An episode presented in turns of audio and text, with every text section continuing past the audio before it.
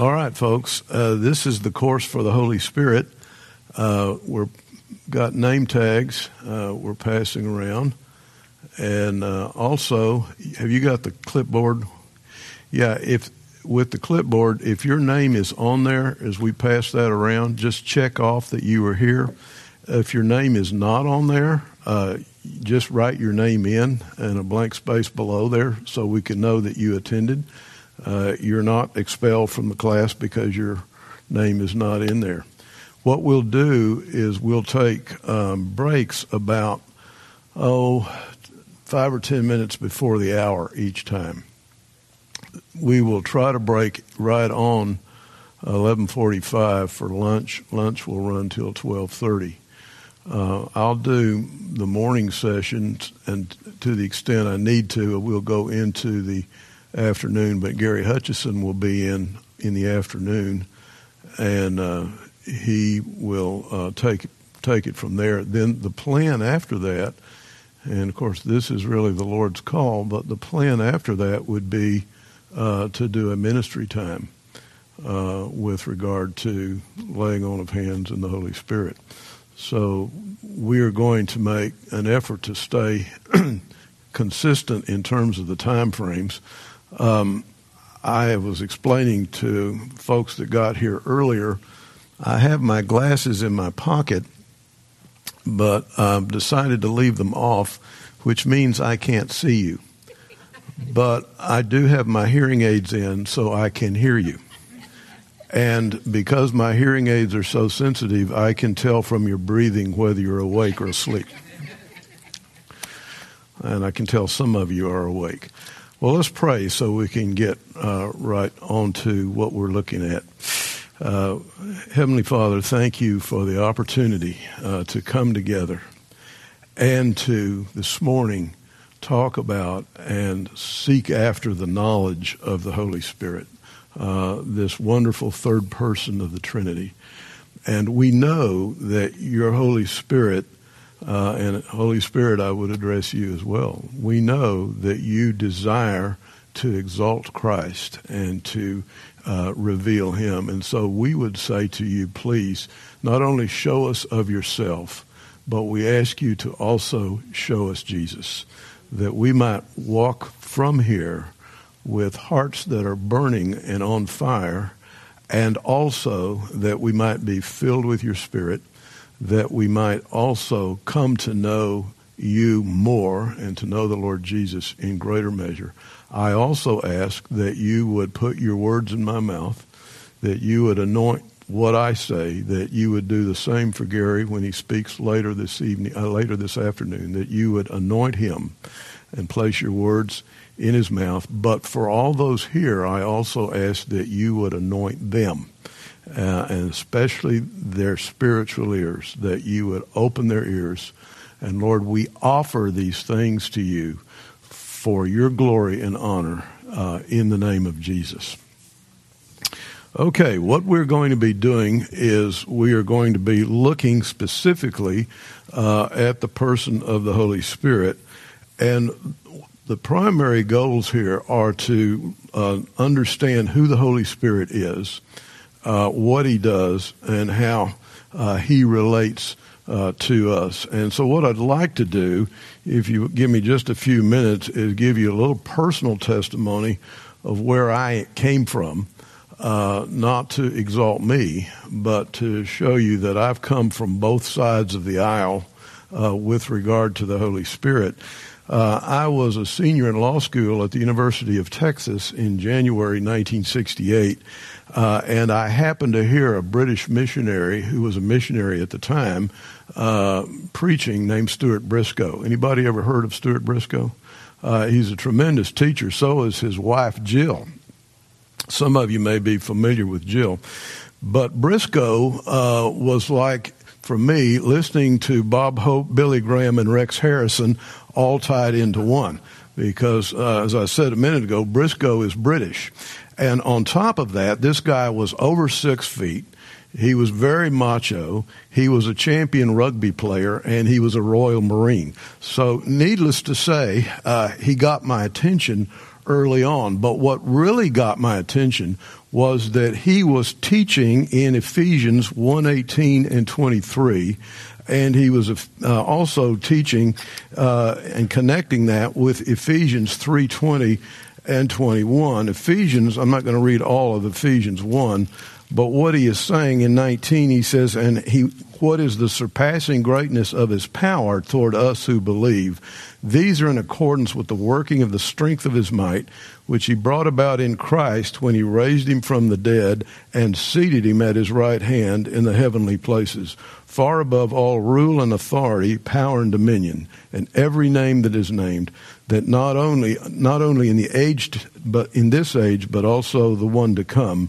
And he put all things in subjection under his feet, and gave him his head over all things to the church, which is his body the fullness of him who fills all in all. And he was taking that passage and he was connecting it with Ephesians 3 20 and 21, uh, which says, uh, Now to him who is able to do that, uh, who is able to do far more abundantly beyond all we may ask or think, according to the power that works within us, to him be glory in the church and in Christ Jesus to all generations forever and ever. And what he was talking about was the power of God and the fact that the power of God was made available to us and in us. And what he was saying is, he, when he himself began to connect the, the significance of the first passage in Ephesians 1, that all power and authority had been given to Christ, that he is seated above everything in this age and in the age to come, and everything has been placed under his feet, and the same power that God used to raise him from the dead and seat him in the heavenlies and place all things under his feet, Ephesians 3:20 and 21 says the same power is available to work in us. And Briscoe made the statement the only time a Christian really needs to worry is when he steps into a situation bigger than the resurrection. Well, that completely uh, opened my eyes because I had no idea that it was God working through us, through the power that He makes available to us, in and through us. I thought it was the other way around. Somehow I had to kind of work my way uh, with God and do the best I could through God. I had no idea that it was exactly the opposite. And the result of that was, is that I became, suddenly became hungry to know the Word of God. And I would devour the Word of God every night uh, when I, where I was in law school. And frankly, this is an example, and, and many of you may have this same experience uh, before I heard Briscoe and before the Holy Spirit really turned my understanding, uh, the light of my understanding on, and revealed Himself and revealed the Lord Jesus, I thought the Word of God was extremely boring, full of inaccuracies and contradictions, and the only value that I saw to it was a medicinal value. It was a tremendous cure for insomnia. All I had to do was open it up, and bang, I was gone. Of course, I didn't realize the devil was behind some of that.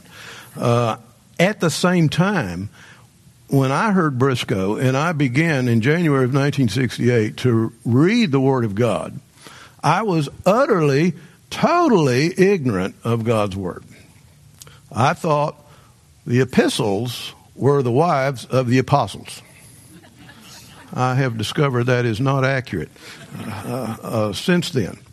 But um, I did not know uh, how to read the Word of God, so the only thing I knew to do was to study the Word the way I studied for class in law school. And so the way you do that is you're assigned four cases usually, and you read the case the first time and you're just trying to figure out what it's about. Then you go back and read it a second time, and now you're able to pick up things in the second reading that you hadn't gotten in the first reading because your focus was trying to figure out what it's about. But once you know what it's about, then you're free to begin to pick up other understandings and other sim, uh, subtleties that are in the case. And so we read, you read each case three or four, five times, and every time you read it, you see more than you saw the last time. And so what I started doing was I just started doing that with the Word of God. So I would shut down studying. We everybody studied from you get out of class at three in the afternoon. You studied till ten, uh, and you studied in the law library there where the law school was. And so at 7 o'clock, I would shut down uh, studying, and I would go down into the basement of the law library where there was nobody down there, and it was dark, and the only books down there were the statutes of the Massachusetts Bay Colony from 1658. Now, there's a cure for insomnia. And I would get a little study carrel, and I'd sit off to the side, and I would read it, read the Word of God. And I started with the book of James. And the first night I read it all the way through and went back and tried to read James 1 again. The second night, which was a Tuesday, I read James again all the way through.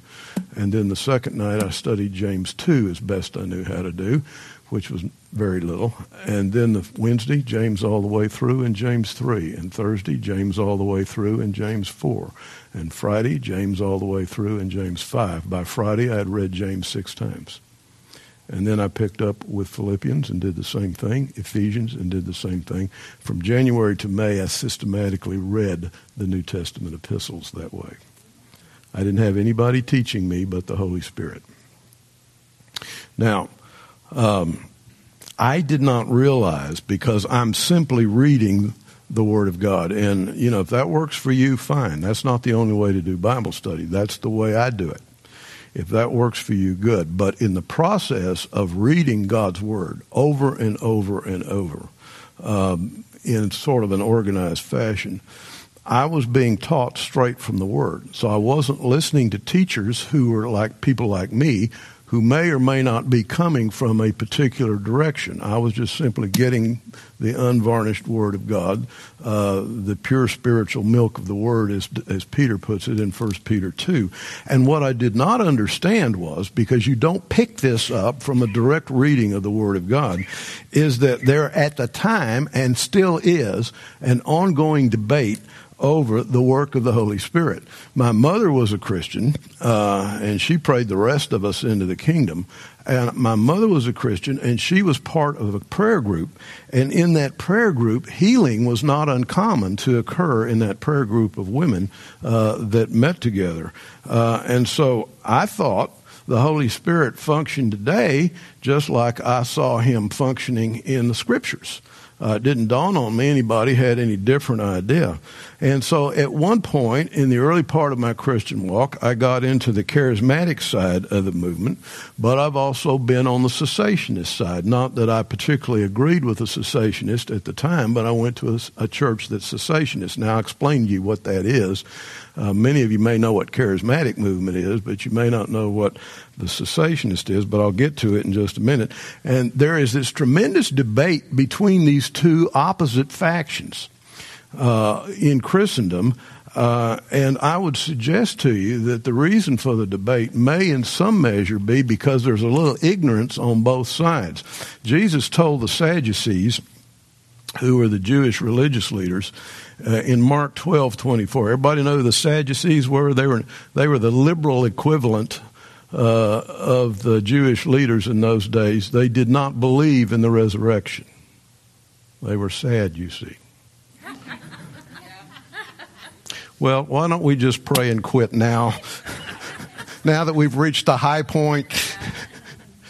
but Jesus, speaking to the Sadducees, made an interesting comment to them, and that comment really applies down through into our present age. And what he said in Mark 12 24, he says, You err because you do not know the scriptures and you do not know the power of God. Uh, and that would suggest to you that that is also part of the cause. I'm not saying it's all of the cause, but part of the cause of the debate that goes on today uh, over the Holy Spirit. Um, we don't understand the scriptures oftentimes, and we certainly don't understand uh, the power of God. And so, on one extreme, uh, the charismatic movement, for example, uh, which is sort of the equivalent of the Pentecostal movement coming, or the Pentecostal church coming into the major denominations, which really arose uh, in the uh, 1970s and late 1960s. Some of the abuses you get on the charismatic side uh, is that um, things can kind of get bizarre. Some of you may know what I'm talking about. Um, and the problem, you know, like in the last 20 years I can think of, you have people uh, barking like dogs and running around cackling like chickens or uh, on all fours roaring like a lion. Uh, and people are saying that's proof of the Holy Spirit is among us and upon us. I don't want to upset anybody, but I would suggest to you that is not proof uh, that the Holy Spirit is among us. Uh, in fact, during the Great Awakening, uh, in the 1740s, which was on both sides of the pond, the U.S. and, and England, uh, there, it was characterized by tremendous, powerful preaching of the gospel. Jonathan Edwards, Whitefield, uh, Peter and Gilbert Tennent, Daniel Rowland, uh, um, uh John Wesley, uh, people of that sort. And the power of the Holy Spirit was coming down on people as a result of that, and they were starting to get the same bizarre sort of um, if you will, responses from certain groups and certain people, so much so that Jonathan Edwards wrote a pamphlet on it denouncing it. Uh, that the enemy, wherever the Spirit is moving in power, the enemy will come in and try to sidetrack. And so the problem is one of the reasons why that is more readily occurring, uh, perhaps in the charismatic movement, with everybody wanting to go with the flow, is there seems to be a lack of understanding of the knowledge of Scripture oftentimes. Now, I'm not saying that's true of everybody in the in the charismatic movement. There are some very fine charismatic teachers and preachers that I really enjoy listening to, and I won't say that's true of most people in the charismatic movement. So don't get me wrong, but it is true of many.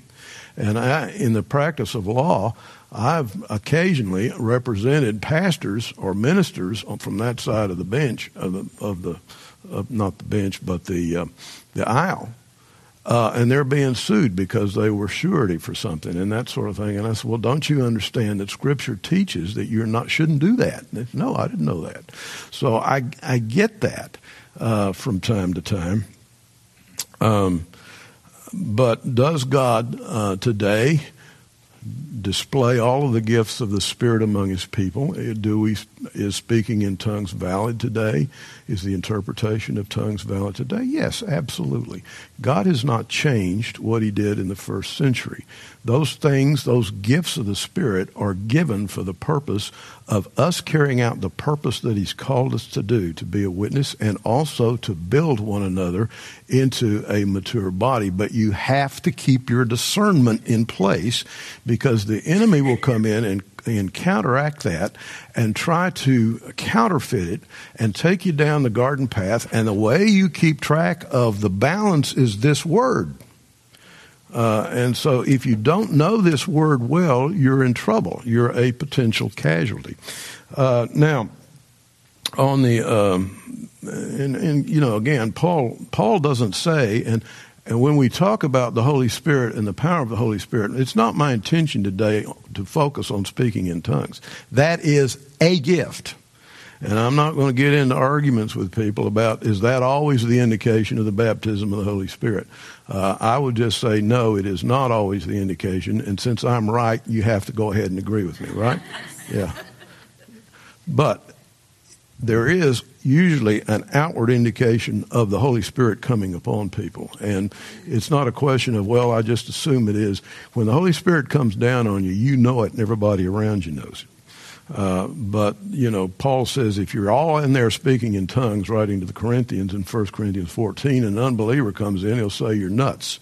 Uh, you're mad. But he doesn't, he doesn't say don't do that. He says do it, but make sure that you do it in order. Okay, now the other side of the aisle, uh, the word that I used earlier, is the cessationist. What does the cessationist believe? Well, I'm, I'm wanting you to understand that charismatic side of the aisle, the cessationist side of the aisle, fundamentally on the basics of redemption and the fundamental doctrine, we're together. So we're looking at something that is not fundamental doctrine, but they disagree with each other on. The cessationist would say that the Spirit of God's, uh, our God's gifts, and the baptism of the Holy Spirit ceased when the apostles died and when the New Testament canon was complete, they would say that these things ceased. Uh, and the value that they have and the advantage that they have is so often they are very well trained. Now I'm talking about teachers and leaders and that sort of thing.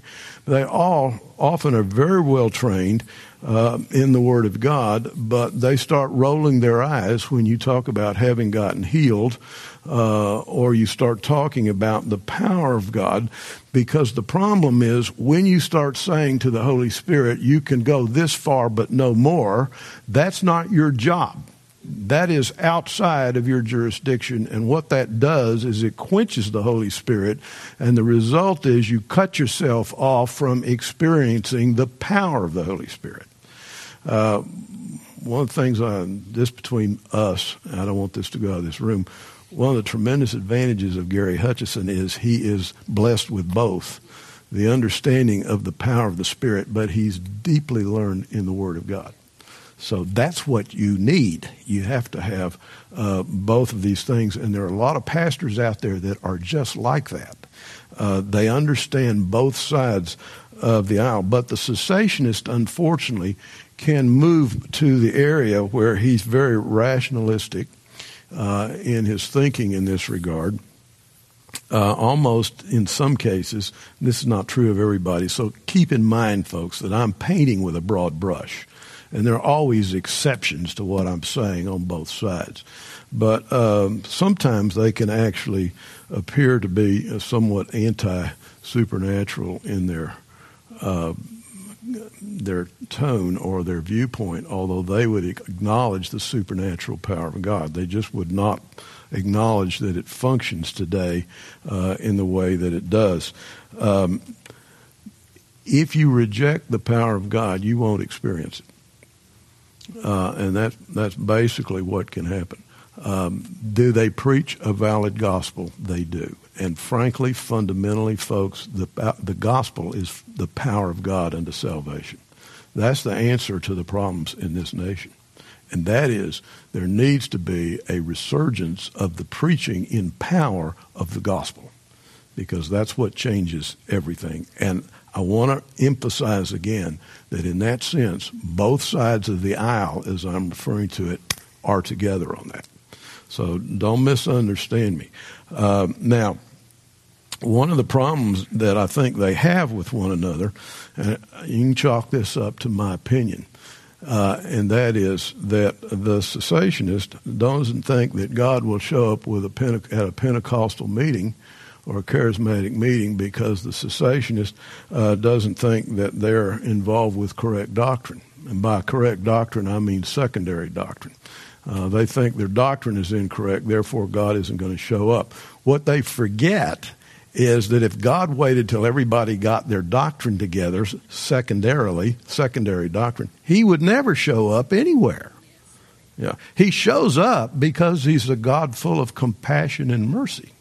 And he delights to be in the presence of his people. And you will pick that up throughout the scriptures.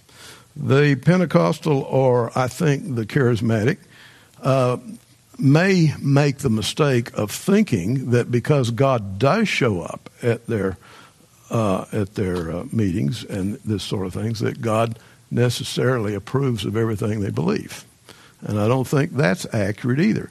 God flexes with us. Every one of us are have some doctrine that's inaccurate. I mean, we've got our own little ideas here and there. So I'm not picking on the charismatics in that sense. Um, but if you were to ask me where my doctrine is off, I wouldn't be able to tell you. I think I'm right. But I tell you who can tell me, and that's the Lord and he will do that. And I believe that what he will do as we come into the times that we are in, he's going to take both sides of this aisle and he is going to merge them together and they will cease fighting with one another. And I think when they come together in the Holy Spirit, you will have that balance that reflects the church as it should be. The church is capable of tremendous power, and it's worth going back to Ephesians 1 18 through 23 and Ephesians 3 20 and 21 uh, just to look at that. But anyway, here's what we want to do today. We want uh, to know both the scriptures and the power of God because that's the balance. That's, that's where we walk. we keep an eye on the enemy coming in trying to uh, counterfeit and lead us down the garden path with regard to the power of God because we really have this desire. We want to deal, we want to walk in the power of God. My guess is there's nobody sitting here who doesn't feel that way. You want to walk in the power of God. But to do that and not be led off down the garden path, you've got to have a working knowledge of the Word of God. Uh, when the apostles were living, they were the source of authority. When they died, this became the source of authority. It's their, it's their work through the Holy Spirit. So you've got to know both uh, to avoid going off on the deep end. Okay, what we want to do, uh, and I want to break this down for you. Uh, because what we want to do is we want to be taught by the Holy Spirit about the Holy Spirit uh, in Christ Jesus. And we want Him to impart to us, uh, to in our lives, supernaturally and powerfully and biblically. We want Him to impart Himself, the power of, of the Holy Spirit, to us in that way. So here's what we're going to look at, and I'll break down uh, today's sessions. There's a clock in the back, but since I don't have my glasses on, I can't read it. So somebody, I've got to watch. But if anybody notices we're getting close to five minutes of the hour, uh, somebody raise your hand. I'll try to stay on target because I know that breaks are important. Uh, and if you've got questions too, I'll be down here. I'll be glad to uh, field any questions you've got. Now, the thing that we want to look at is this. First, we want to look at the person and the work of the Holy Spirit. Secondly, we want to look at Jesus' ministry in the Holy Spirit when he walked on this earth. Jesus dependent on the Holy Spirit for uh, God's glory. And third, we want to look at the ministry and work of the Holy Spirit in the lives of the believers. That's you and I sitting here, you and me sitting here together. We want to look at the ministry of the Holy Spirit uh, in our lives and our dependence upon Him. So the first thing we want to do is we want to look at the power, uh, I'm sorry, the person and the work of the Holy Spirit. Uh, because uh, the Holy Spirit uh, is a person. And th- he's not a force, as in Star Wars, uh, and he's not a mist or a gas. You know, you tend to think that when you think the old Eng- uh, King James English was the Holy Ghost and you, you, we kind of tend to we have this idea from the movies and whatever what a ghost is. Um, the other problem that we have in conceptualizing the Holy Spirit is that the Father and the Son, uh, I think, are sort of, to use a big word, uh, anthropologically similar in our thinking. What I mean is we can conceive of that from a human standpoint. We all, all had fathers and so we can sort of conceive that. And the, God the Son has taken on flesh and walked in a human body. And so we can conceive of that more readily than we can the Holy Spirit, who doesn't seem to have that connection. Uh, to us. But what we need to understand about him, and this is very important, uh, is that he is a person. He is the third person of the Trinity. The Trinity is uh, God is one in God is one in one essence manifested in three separate persons, and the Holy Spirit is one person. They are co-equal, co-eternal, but they are separate persons. What they do within the Trinity is they are continually uh, exalting one another and giving honor and glory to the other. Uh, because that's part of love. That's why there's a Trinity. If God, uh, God is love, and God being love is others oriented. Uh, and he, they continually are exalting one another. We don't have time to go through this in the Scripture uh, to see it, but you can see it at various places in the Scripture. And the indication that God is more than one person is because love has an object. If God made us in order to have somebody to love, then God wouldn't be infinite because he would then be dependent. And so there's more than one in the Trinity because they have an object of loving one another. Now, that's not intended to be the end all proof of the Trinity being three persons. But what I want you to understand is the Holy Spirit is not a gas, He's not a force, He's not this mist. He is a person. And what we want to look at is the fact that he has, the way we know that he has person as a person is because he has characteristics of a person.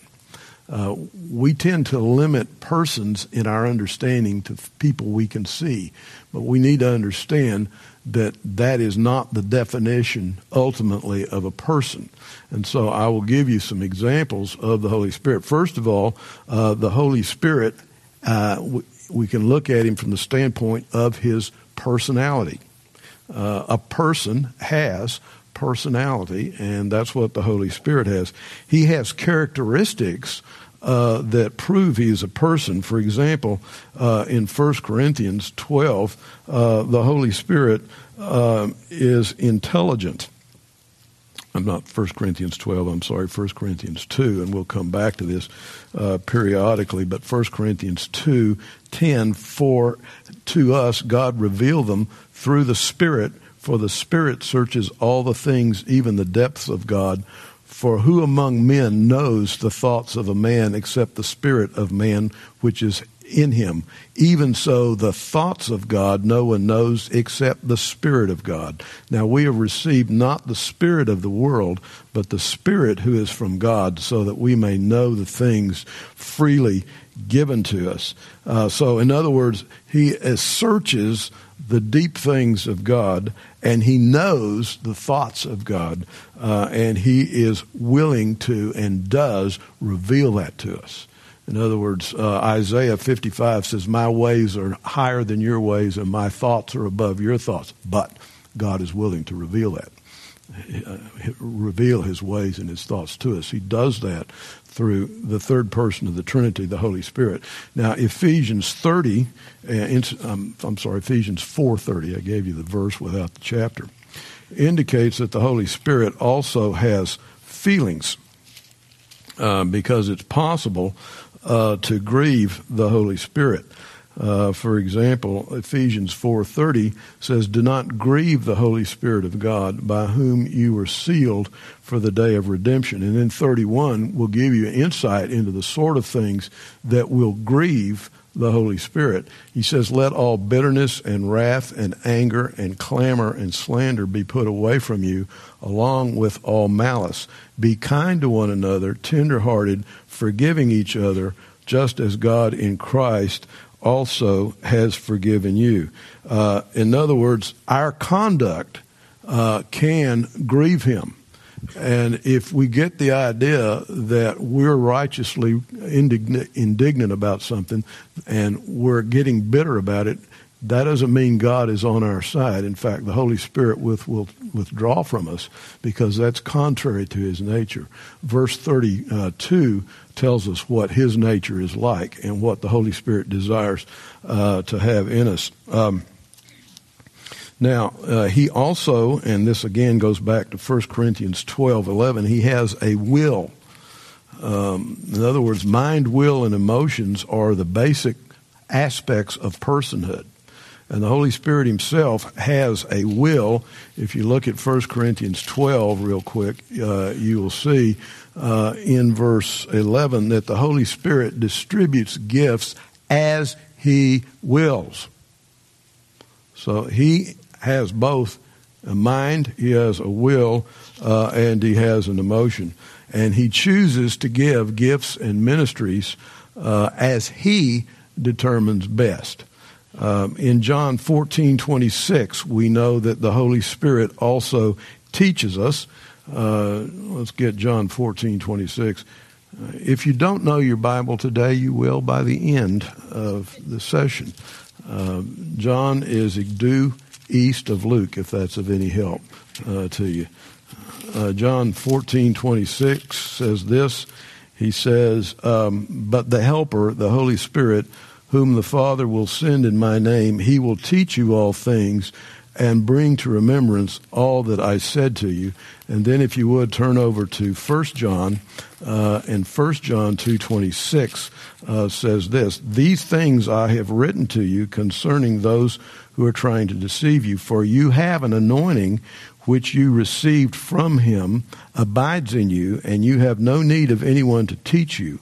But as his anointing teaches you about all things and is true and is not a lie, and just as it has taught you, uh, you abide in him. Uh, he is talking about the Holy Spirit.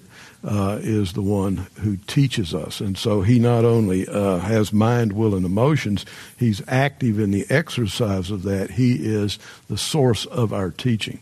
Uh, one of the things I do when I teach and I did it when I stood up here to, to speak to you, is I asked God to put His words in my mouth.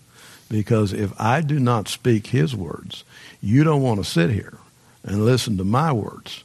What we want is the words that come directly from the Lord. The great prophets in the Old Testament, like Samuel, spoke the word of God, but it was the Holy Spirit speaking through Daniel, uh, speaking through Samuel. So we want to, when we're being taught, you, we want to uh, be taught through the Holy Spirit, speaking through the teacher. Now, the Holy Spirit also teaches through circumstance and trials and that sort of thing. But there are a number of ways by which He teaches, but one of them is through teachers. And so, always, whenever I get up here, I'm, I'm aware of what I'm like. Uh, you don't want to be around what I'm like. But the idea is for the Spirit to speak to us uh, and teach us. All right. Now, um, let me give you some examples of the Holy Spirit's teaching uh, and the way he, he does it. Um, the Apostle Peter uh, was, as we all know, was a fisherman, uh, but he begins in the book of Acts uh, to begin to exhibit an understanding of the Scriptures that somebody on his level should not have had uh, from a logical standpoint. Uh, if you will look back to Luke, uh, in the last chapter of Luke, uh, Jesus says this in Luke 24. Um, 45 jesus what is the what is the context jesus has risen from the dead he is in the upper room with the disciples. He is appearing to them in his resurrected uh, body. And it says, then he opened their minds to understand the scriptures. And I would suggest to you the Holy Spirit will do that uh, with us as well. The same incident is recorded by John in the upper room on Sunday evening of the day of resurrection. And John records it in a slightly different way if you would look at John 20, uh, verse 22, and then again, Jesus in the upper room with the disciples, it says, and he, and when he had said this, he breathed on them. Uh, let's go to 21. So Jesus said to them again, Peace be with you, as the Father has sent me. I also send you. And when he had said this, he breathed on them and said to them, Receive the Holy Spirit. Uh, and that breathed on them, receive word, the word received is in the aorist tense in the Greek. That means it is once for all. So receive the Holy Spirit in John 20, uh, 22, I would suggest to you is the same thing when he says in Luke uh, 24, 45, and he opened their minds to understand the scripture. So then what happens? Look over in Luke, I mean Acts. I say Luke because Acts wrote, uh, Luke wrote it. But let's look at Peter at Pentecost.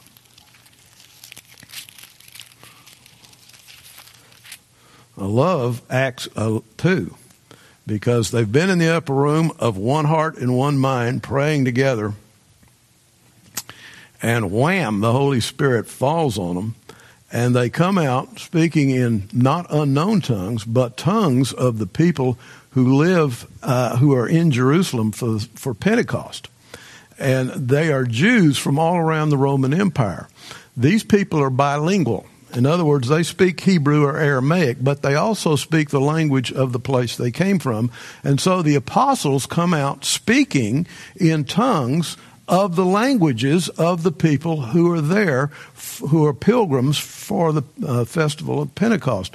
And these people say, What is this? Now, a couple of guys say, uh, well, they're just high on new wine.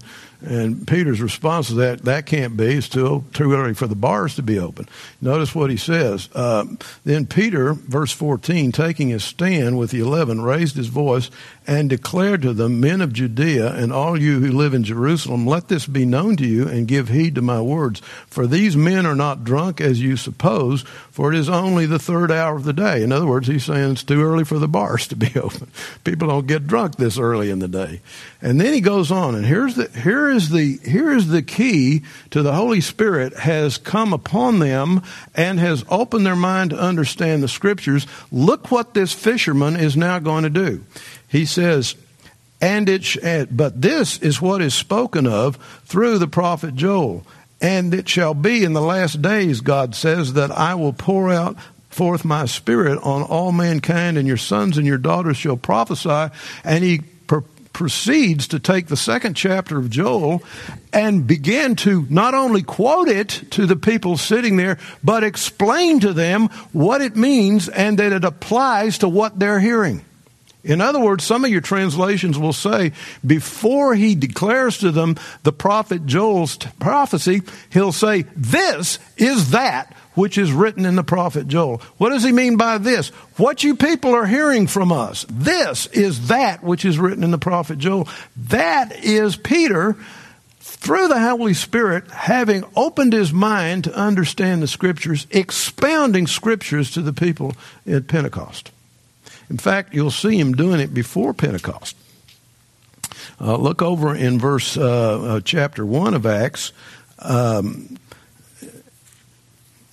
uh, let's see, verse, uh, let's say verse 15. I'm, I'm going to skip some of the verses. At this time, Peter stood up in the midst of the brethren uh, and then dropped to 16. Brethren, the scripture had to be fulfilled, which the Holy Spirit foretold by the mouth of David concerning Judas, who became a guide to those who arrested Jesus, for he has uh, he was counted uh, among us and received his share of the ministry. Uh, then we'll Luke gives us a little parenthesis about what happened to Judas in 18 and 19. And so let's drop down to verse 20. Peter again speaking, For it is written in the book of Psalms, let his homestead be made desolate, and let no one dwell in it, and let another take his office. Therefore, it is necessary that the men who have accompanied us all this time that the Lord Jesus went in and out among us, beginning with the baptism of John until the day that he was taken up from us, one must become a witness of us with us of the resurrection. There he is again. This is before Pentecost now.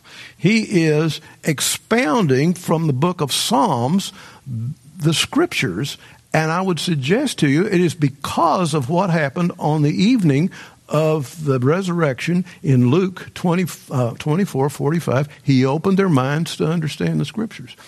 You have the Holy Spirit in you. I would suggest to you that you are, can be capable of that. Uh, understanding the scriptures because if you are not in Christ, the scriptures mean absolutely nothing to you.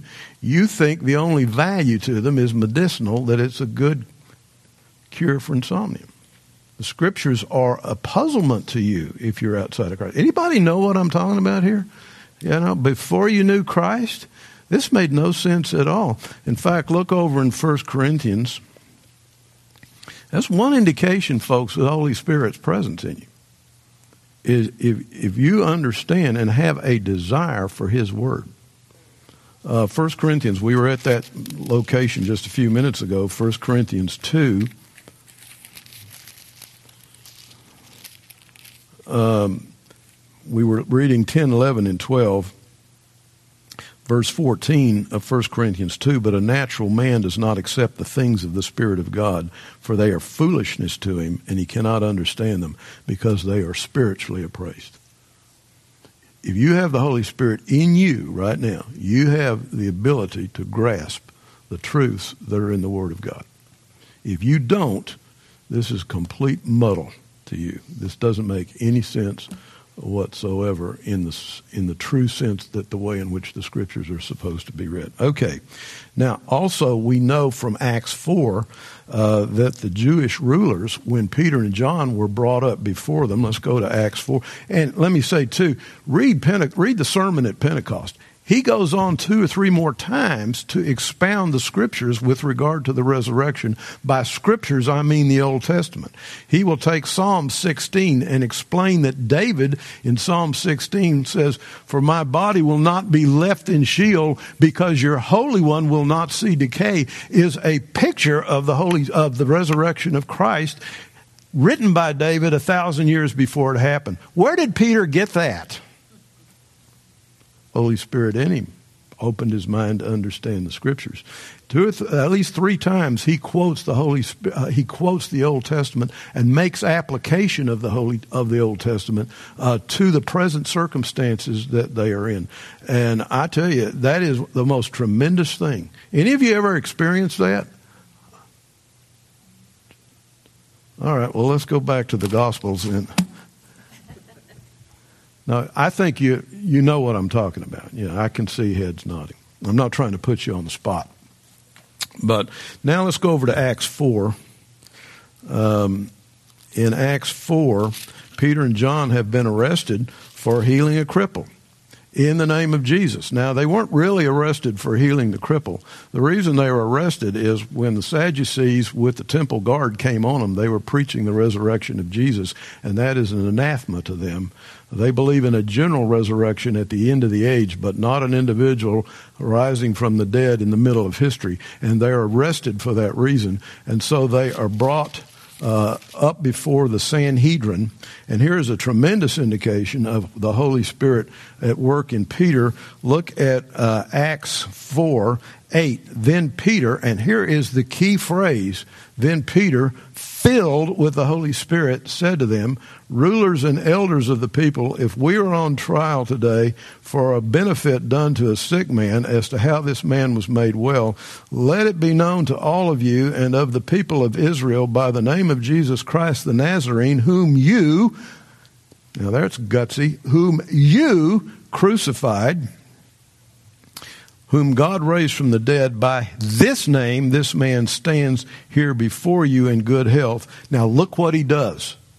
He is the stone which was rejected by you. Now, he is quoting from the Old Testament, but he is applying it to the Sanhedrin that he is speaking to.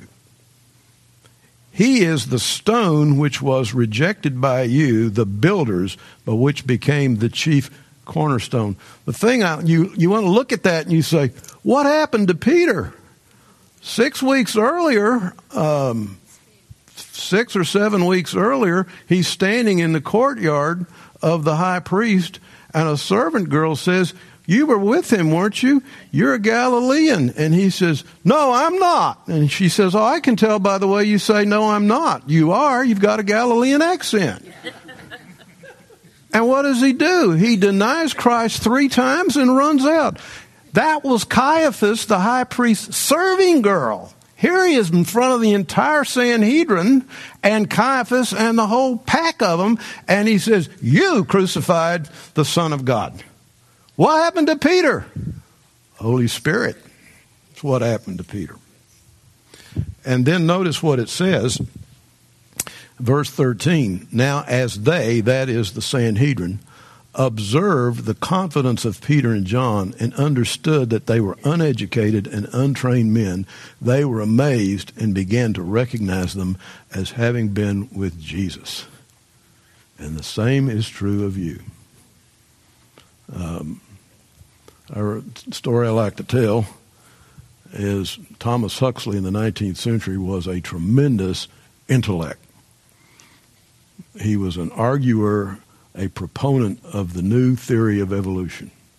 And he was highly intelligent, highly educated. He was staying at a British manor house one weekend, and they were all on Sunday going to church, and a little parlor maid was all dressed up to go to church. And Huxley said to the parlor maid, Stay behind and tell me of your faith. And she said, Oh, Dr. Huxley, you could tear me to pieces. I don't know anything like you know. And he said, I don't want to argue with you. I just want to know what you base your faith on. So she stayed behind. An hour later, she had him in tears. Why? The Holy Spirit was speaking through her. And she was giving him the gospel, the power of salvation, the power of God unto salvation to all who believe, to the Jew first, uh, and then to the Greek. Okay. Uh, Romans 8 4, we know that one of the things the Holy Spirit does is he guides. I'm sorry, Romans 8 14. Uh, he guides those who are led by the Holy Spirit are sons of God, is what that says. We're not going to turn to every scripture, or we really will be here till 8 o'clock tonight. And I'm going home before that. So I've brought a tape recording. I will turn that on, and you can listen to the rest of it. Um, Romans, um, he commissions Acts 13.4. In Acts 13.4 in Antioch, there are a number of the disciples praying, including Barnabas and Paul. And in verse 4, the Holy Spirit speaks to them and says, Set apart from me Barnabas and Saul for the, the job, if you will, that I have for them. Uh, then he also intercedes, Romans 8.26. Uh, this is a tremendous uh, passage, and we're going to get to it a little later. Uh, Romans 8:26 says, "For we do not know how to pray as we ought, but the Spirit also helps our weakness. For we do not know how to pray as we should, but the Spirit Himself intercedes for us with groanings uh, too deep for words." Uh, and then it says in John 15, 26, uh, that he speaks uh, to us. The Holy Spirit speaks. John 15, 26 says, The Spirit will bring to mind all the things that I have said uh, and speak of me. Um, I'm kind of summarizing that. 1526 uh, says, When the Helper comes, whom I will send to you, whom the Father, that is the Spirit of truth who proceeds from the Father, he will testify about me. 1 Peter, uh, 2 Peter 121 also makes a similar statement about the Holy Spirit.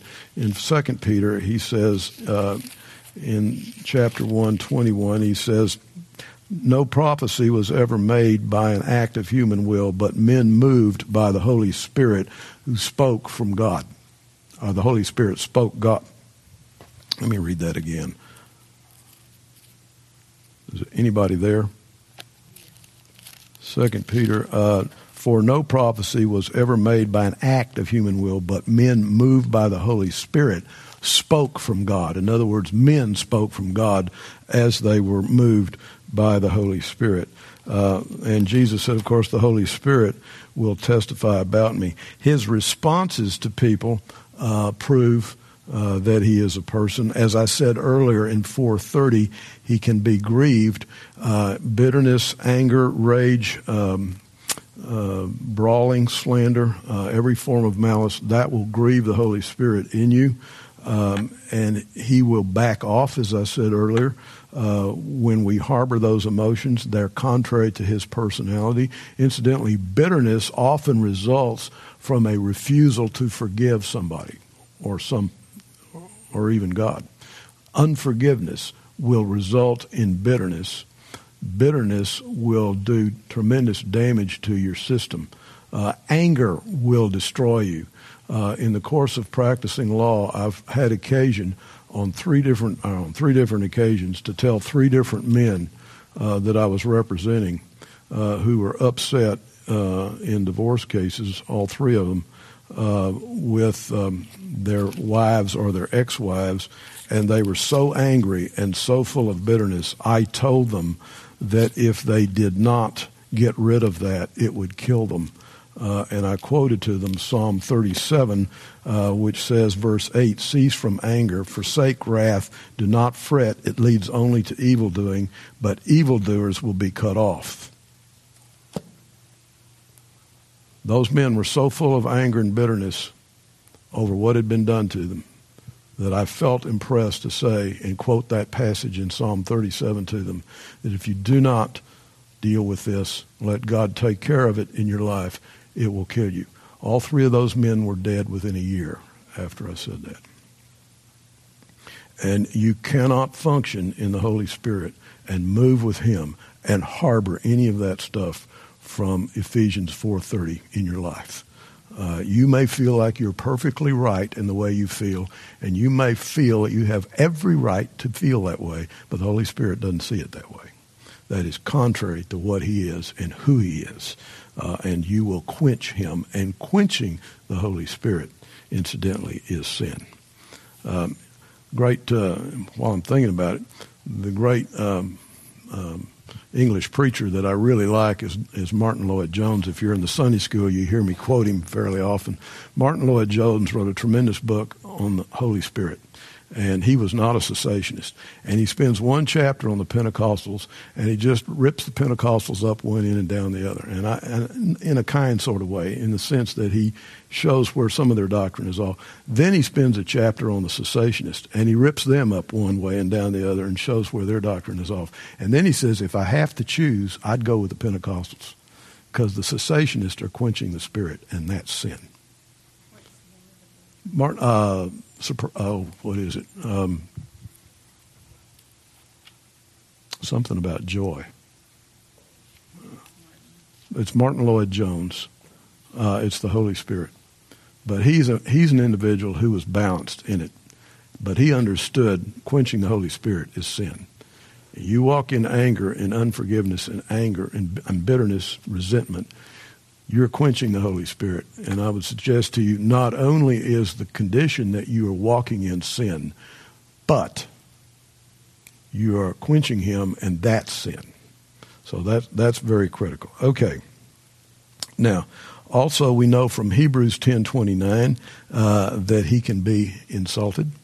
Now, Ephesians 4.30 says he's grieved we know from that he's he, how he can be grieved. Ephesians, uh, Hebrews ten twenty nine talks about insulting the Spirit of grace by continuing in sin, uh, and so he can be insulted. Are we five minutes?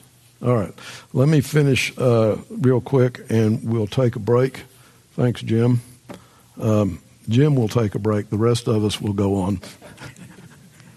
um, he can be lied to. Acts five three. Ananias and Sapphira. Um, Peter, when he speaks to Ananias, says, You have lied to the Holy Spirit. What happened to Ananias? He dropped dead.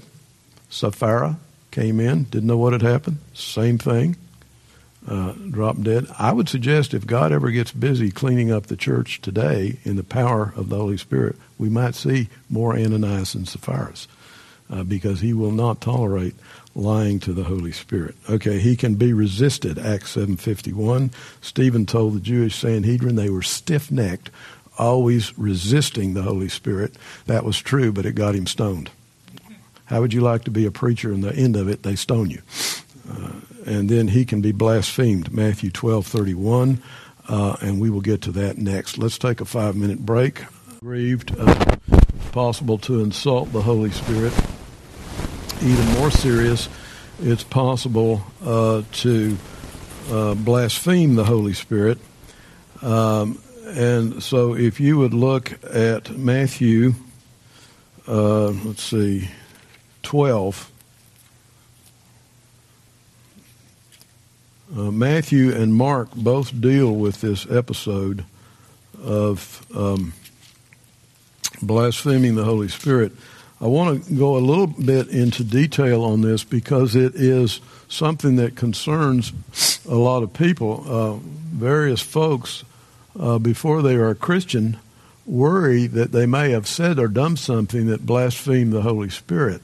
So, uh, and the reason that that is so serious is Jesus in this particular passage says to the Pharisees and the scribes that anything you say against the Son of Man can be forgiven. But what is, uh, in other words, you can blaspheme Jesus, and uh, we're in a culture right now that blasphemes Jesus on a regular basis. But he's saying to blaspheme the Holy Spirit, that is an eternal sin. There is no forgiveness. And so far as I have been able to determine throughout Scripture, it's the only place, the only time it is said that there is no forgiveness for blaspheming the Holy Spirit. So, how does that happen? Uh, what is blaspheming the Holy Spirit and how does that happen? If you would turn to Matthew 12 in verse 22 when a demon possessed man who was blind and mute was brought to Jesus, and he healed him so that the mute man spoke and saw. All the crowds were amazed and were saying, This man cannot be the son of David, can he? But when the Pharisees heard this, they said, This man casts out demons only by Beelzebub, the ruler of demons. And knowing their thoughts, Jesus said to them, Any kingdom divided against itself is laid waste, and any city or house divided against itself will not stand. If Satan cast out Satan, he is divided against himself. How then will his kingdom stand? And if I by Beelzebub cast out demons, by whom do your sons cast them out?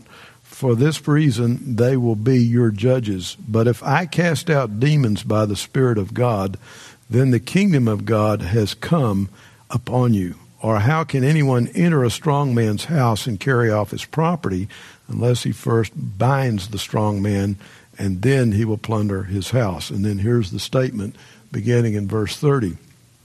For he who is not with me is against me, and he who does not gather with me scatters. Therefore, I say to you, any sin and blasphemy shall be forgiven people, but blasphemy against the Spirit shall not be forgiven. Whoever speaks a word against the Son of Man, it shall be forgiven him.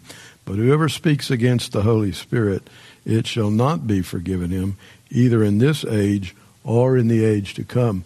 Uh, where I most commonly hear the concern is people that were uh, sort of on the cessationist side at one point when confronted with someone speaking in tongues, attributed their tongue speaking to the devil. Then they had the Holy Spirit fall on them and they kind of transferred sides uh, of the aisle, and now they're worried uh, that they blasphemed the Holy Spirit in attributing uh, a particular gift of the Spirit, like tongues, uh, to the devil. Well, uh, what we have here is we have a demon possessed man that was brought to Jesus. Uh, and being demon possessed, one of the issue, one of the aspects of his demon possession was that he was mute. That is, he couldn't speak. the uh, rabbis taught that there were certain signs or certain uh, events that only the Messiah could do. One of them was healing the lame in Isaiah 35 is regarded as a messianic sign that only the Messiah would do.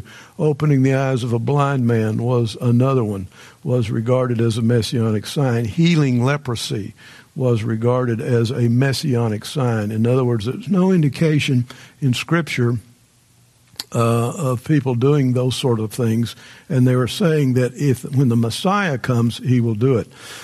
With regard to demon possession, uh, the Jews had a very elaborate method for casting out demons. That's what Jesus says when your sons cast out demons, by whom are they doing it?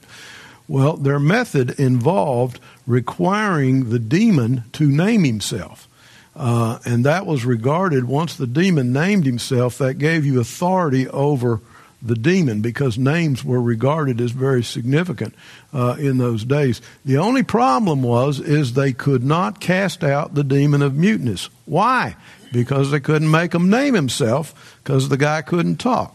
And so the rabbis taught the people that when the Messiah comes, he will cast out the demon of muteness. So what happens? He casts out the demon of muteness. That results in the crowd turning to their rabbis. Look at that.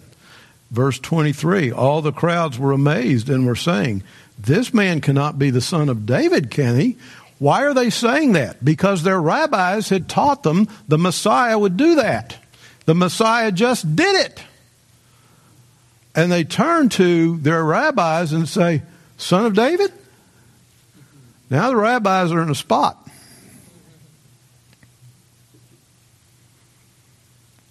Because they are not in favor of Jesus of Nazareth, and now he is again doing something. There are two or three other places where he has performed messianic miracles, and here is one that they themselves have got to admit this is what they've taught. They don't want to admit who he is. I would suggest to you that they know who he is. They know exactly who he is.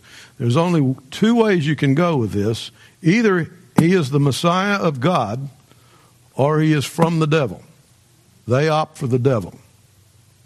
And knowing what they're doing, they attribute what he has done through the Holy Spirit to Satan. That's the unforgivable sin. You have to know that you are blaspheming the Holy Spirit when you do it.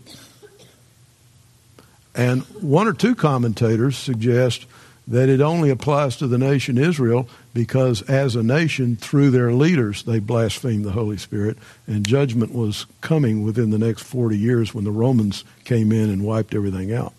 I don't know about that. It might be correct. I'd like to think that it's really limited to that.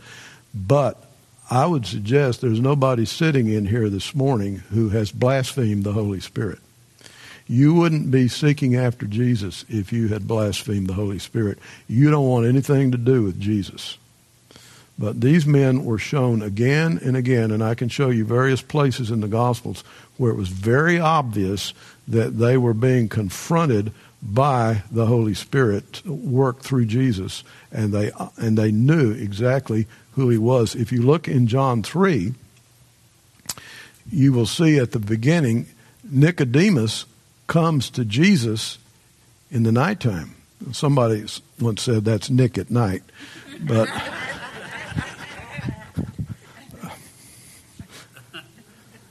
But Nicodemus comes to Jesus. He is a member of the Sanhedrin. He is a well respected Pharisee. And what does he say to Jesus? Teacher, we, W E, we know that you are from God because no one else can do these things unless he is of God. They know who he is. And instead, they attribute what he's done by the Holy Spirit. And it's very clear here that it's not Jesus as God doing this, as the God the Son. It is the Holy Spirit doing it. And he is saying there's no forgiveness for that, and that is the uh, Holy Spirit. Uh, that is blaspheming the Holy Spirit. Also, another indication of who he is is that, that so often, and we'll not look at this, but numerous times uh, the Holy Spirit is referred to by pronouns. Uh, in other words, um, he. Um, you never you never get an it on it. Uh, incidentally, the Father, and I'm not suggesting there's gender in the in the uh, in the uh, Trinity because they're of spirit. They're not human beings in the sense of gender at all. But the Father and the Son are often, the terms used for them are often masculine. For the Holy Spirit, it's usually a feminine term. I'm not saying the Holy Spirit is a lady. Don't misunderstand me. But it's just interesting that so often the Holy Spirit is used in a feminine uh, sense. And I think that in part, and this is just my opinion, which is worth exactly nothing. The, the, well, the, the, the, the no, but the Greek language and sometimes Hebrew language will use a. Uh, how many Spanish folks in here? Spanish is a good example of it. Um, for example, um, the the article el uh, niño uh, will indicate niño as a child. El niño, the O indicates male child, and the article el is used with masculine uh, La Nina would indicate a child that is female, and the and the article is uh, La is feminine. Um, that, but I'm not a Greek scholar. I'm just saying that certain terms are not calling her the Holy Spirit she, but oftentimes there's a feminine uh, characteristic or, or terminology used, but they're not saying that the Holy Spirit is she. God doesn't have gender. But my personal opinion is, um, and I don't want to undercut the Father the Son at all, but the Holy Spirit is so personal in terms of dealing with us and being with us, and that is a unique aspect of the female side of man. Um, you know, women tend to be very personal and what's interesting is if, for example, you're doing an investigation of, say, an automobile accident and you're talking to male and female witnesses, the male witnesses will invariably emphasize the accident, the collision, all that sort of thing. Female witnesses will oftentimes emphasize the injuries to the people. Now, that, that doesn't always go across the board. I'm only giving you an opinion. Don't go out there and say, Jerry said the Holy Spirit's a girl. The Holy Spirit is a person who does not have gender. I'm just saying that sometimes the, the language can be used that, to describe as oftentimes in the feminine gender. But that doesn't mean. Mm, well, I'm just giving you my opinion. So just let's erase that. Run that tape back and let's erase all that. That's just my. That's my not not so humble, huh? Let's go back to John 3. Uh, yeah, Nick at night. Yeah. But there are various personal pronouns, but sometimes those pronouns can be used in the feminine. It's my understanding. Now, I'm no Greek or Hebrew scholar. I'm just telling you what I've read. And I couldn't tell you where I read it anymore. It's been decades ago. Uh, seems to me um, Moses might have said that to me. But, uh, uh, but anyway, clearly the Holy Spirit is a person, uh, and this person is God. Don't ever think otherwise and the characteristics that we see of him prove that he is God. We've already read twice now in 1 Corinthians 2, 10 and 11, but one of the characteristics of the Spirit uh, that we see is that he is omniscient, says that he searches the hearts, searches even the, the deep things of God, and he knows the thoughts of God. He knows your thoughts as well. Uh, he is utterly omniscient. He is omnipresent. Psalm 139 uh, 7, uh, where can I go from your spirit? Uh, where can I hide from your presence? Uh, Jeremiah 23, uh, 23 uh, would in, is another indication of omnipresence. let me see, where is it? Sometimes getting through the pages can be difficult. 23, 23, am I a God who is near, declares the Lord? Am I not a God and not a God far off? Can a man hide himself in hiding places? Do I not see him, declares the Lord? Do I not fill the heavens with the earth and the earth, uh, declares the Lord? The Spirit and the Lord are one and the same. Uh, because we know that now the Lord is the Spirit, uh, 2 Corinthians 3.17, and where the Spirit of the Lord is, uh, there is liberty. Uh, so he is omniscient, he is omnipresent, uh, he is truth. 1 John 5, 7 uh, says that he is truth.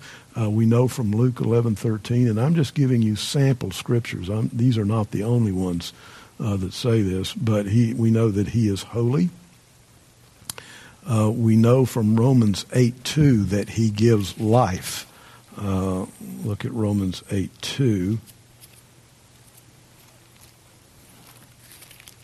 It talks about the Spirit. Um, uh, for the law of the Spirit of life in Christ Jesus has set you free from the law of sin and death. Um, also, um, his um, works uh, prove that he's God. Incidentally, he's omnipotent too, because he is uh, omnipotent. Omniscient means all knowing. Om- omnipresent means he's everywhere. Omnipotent means that he is all powerful. Uh, Satan is none of those things. He likes to pretend that he is, but he is none of those things we know from the beginning, the creation in Genesis 1, uh, that the Spirit of the Lord was hovering over the waters. Incidentally, again, there the Hebrew word is hovering is used as fluttering as a dove. Uh, where have we seen that? Uh, the dove descended upon Jesus at his baptism. Is the scripture teaching that he's a dove? No, it is not. It is using that as an analogy. But the Spirit hovered over the waters is the same word uh, that as the dove fluttering or coming down. But he is hovering over the waters, and God says, Let there be light. It is the Spirit that is uh, functioning. The Father, the Son, and the Holy Spirit function together uh, in the creation of the heavens and the earth. Uh, we know that true of Jesus also, uh, that he was actively involved in that. Uh, look, if you would, real quick to Colossians. Is one of my favorite passages, Colossians uh, 1 15. Uh, for he is the image of the invisible God, the firstborn of all creation. For by him all things were created, both in the heavens and on the earth, visible and invisible, whether thrones or dominions or rulers or authorities, all things have been created through him and for him. He is before all things, and in him all things hold together. That is Jesus. There is none greater. That's why Peter says to the Sanhedrin in, in Acts 4 there is none other, there is no salvation by any other name. He is the one who is also omnipotent. But the Holy Spirit, God the Father, God the Son, and God the Holy Spirit function together in the creation of the universe and the creation of the world. And they, to do that, are omnipotent, omniscient, and omnipresent, the three of them. They are co equal, co eternal with one another. One is not a little more omnipotent than the other. That'd be a contradiction of terms. They are all equal. The Holy Spirit uh, is the same way. Now, uh, he is also, his works also prove that he is God because what I just said for number one, his, he was involved in creation. In other words, the Spirit of the Lord was hovering over the waters, uh, and that is describing the creative process. Um, and he is also, we know from 2 Peter 1.21, which we read earlier about no prophecy is of man's doing. He is also uh, the author of inspiration. We know from Luke 135 that the Spirit was involved in the conception and begetting of Christ, Jesus of Nazareth, because Gabriel tells Mary when he says, Hail, uh, Mary, um, you know, favored of God, uh, you're going to have a son and you're going to call him uh, Emmanuel, God with us. And Mary says, Huh? I'm not married. How's that going to happen? Gabriel says, The Spirit of God will come upon you and you will conceive.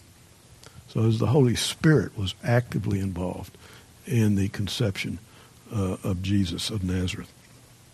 Uh, he regenerates and saves people. Uh, John 3, 5, and 6. That's back to Nick at night. Uh, that's Jesus talking to Nicodemus. Uh, and he says, You must be born again. That which is born of, of um, let, me, let me just get it. John 3, uh, Jesus answered and said to him, Truly, truly, I say to you, unless one is born again, he cannot see the kingdom of God. Nicodemus said to him, How can a man be born when he is old? He cannot enter a second time into his mother's womb and be born, can he? Now, here's what Jesus says Jesus answered, Truly, truly, I say to you, unless you are born of water and of the Spirit, he cannot enter into the kingdom of God. That which is born of the flesh is flesh, and that which is born of the Spirit is spirit. So our redemption our being born again is done by the Spirit of God. Not only that, but He then dwells in us and lives in us. Um, and what I mentioned before, another work of the Holy Spirit that proves He's God, is what I said before in Romans 8:26, is that He uh, intercedes for us. Let's just go get, uh, let's go back to that passage, Romans 8:26. In the same way, the Spirit also helps our weakness, for we do not know how to pray as we should, but the Spirit Himself intercedes for us with groanings too deep for words. And He who searches the hearts knows what the mind of the Spirit is, because He intercedes for the saints according to the will of God. Let me give you one example of how I think that works. Uh, now, I, in, in giving this example to you, I don't want you to assume that that's all this verse is saying. It's not. It's much broader than what I'm about to say. But I'm going to give you an example of the way I think the Spirit coming into us works. The Spirit of God, we know, converts us, brings us into Christ Jesus. He imparts the faith to us. You didn't have faith, He gave it to you. He imparts the faith to you. And then he comes and he dwells in you. Jesus says in John 14, the Spirit has been with you, but he will be in you. And, and uh, I think that's verse 14, 26 or 7. J- Gary's going to deal with that in much greater detail this afternoon. Um, but the Holy Spirit comes and he dwells in us. And in justification, God imputes the righteousness of Christ to us. What does that mean? When God sees us, he sees Christ. But as we walk through this life, God imparts the, the righteousness of Christ to us. In other words, what do I mean there? He is changing us so that when the world sees us, they see Christ. Okay, well, when the Spirit comes to, does this make sense? Okay, the Spirit comes to dwell in us, and this is just my making it up. I mean, it's, but I, here's, I'll give you an example of what I think is going on. He's making a checklist when he comes into you. Uh huh. Okay. Seen that before. All right. We can handle that. And then he begins to intercede with the Father on our behalf. And the Father begins to arrange our circumstances to deal with the intercession of the Spirit on our behalf. And that's why the next verse says, For we know that in all things God works together for good for those who love him, who are called according to his purposes. Why? That we might be conformed to the image of his Son. Because the Holy Spirit is interceding for us, asking the Father, knowing the Father's will, asking the Father to change us, and the Father begins to respond to us in Christ. You with me? All right, now let me give you another example, a literal example, because the Holy Spirit is this this verse is much broader than that. I'm just giving you an example of it. But I'll give you another example of it. Um, and some of you may be well familiar with this, uh, and that is um, in a in a Sunday school class that I was in. Oh, back in the late '70s, and that's 1970s. I realize in some of you there's some question about that. But um, we had, uh, I taught a class of young couples, um, young marrieds. And we had a couple who was in the class with us. Um, they came from a small town not too far from here. And um, he was, uh, now talk about Tom Cruise. He looked like Tom Cruise only taller.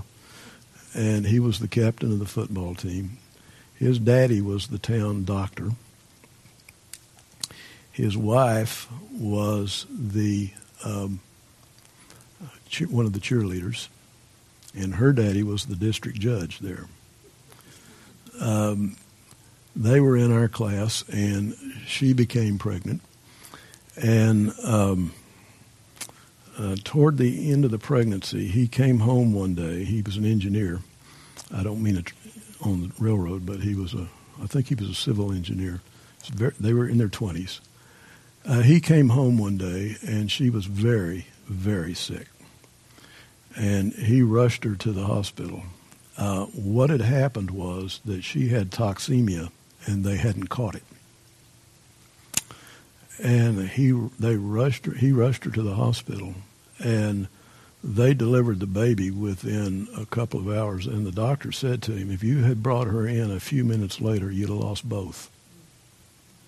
So right away you can see god orchestrating. The baby was born was fine.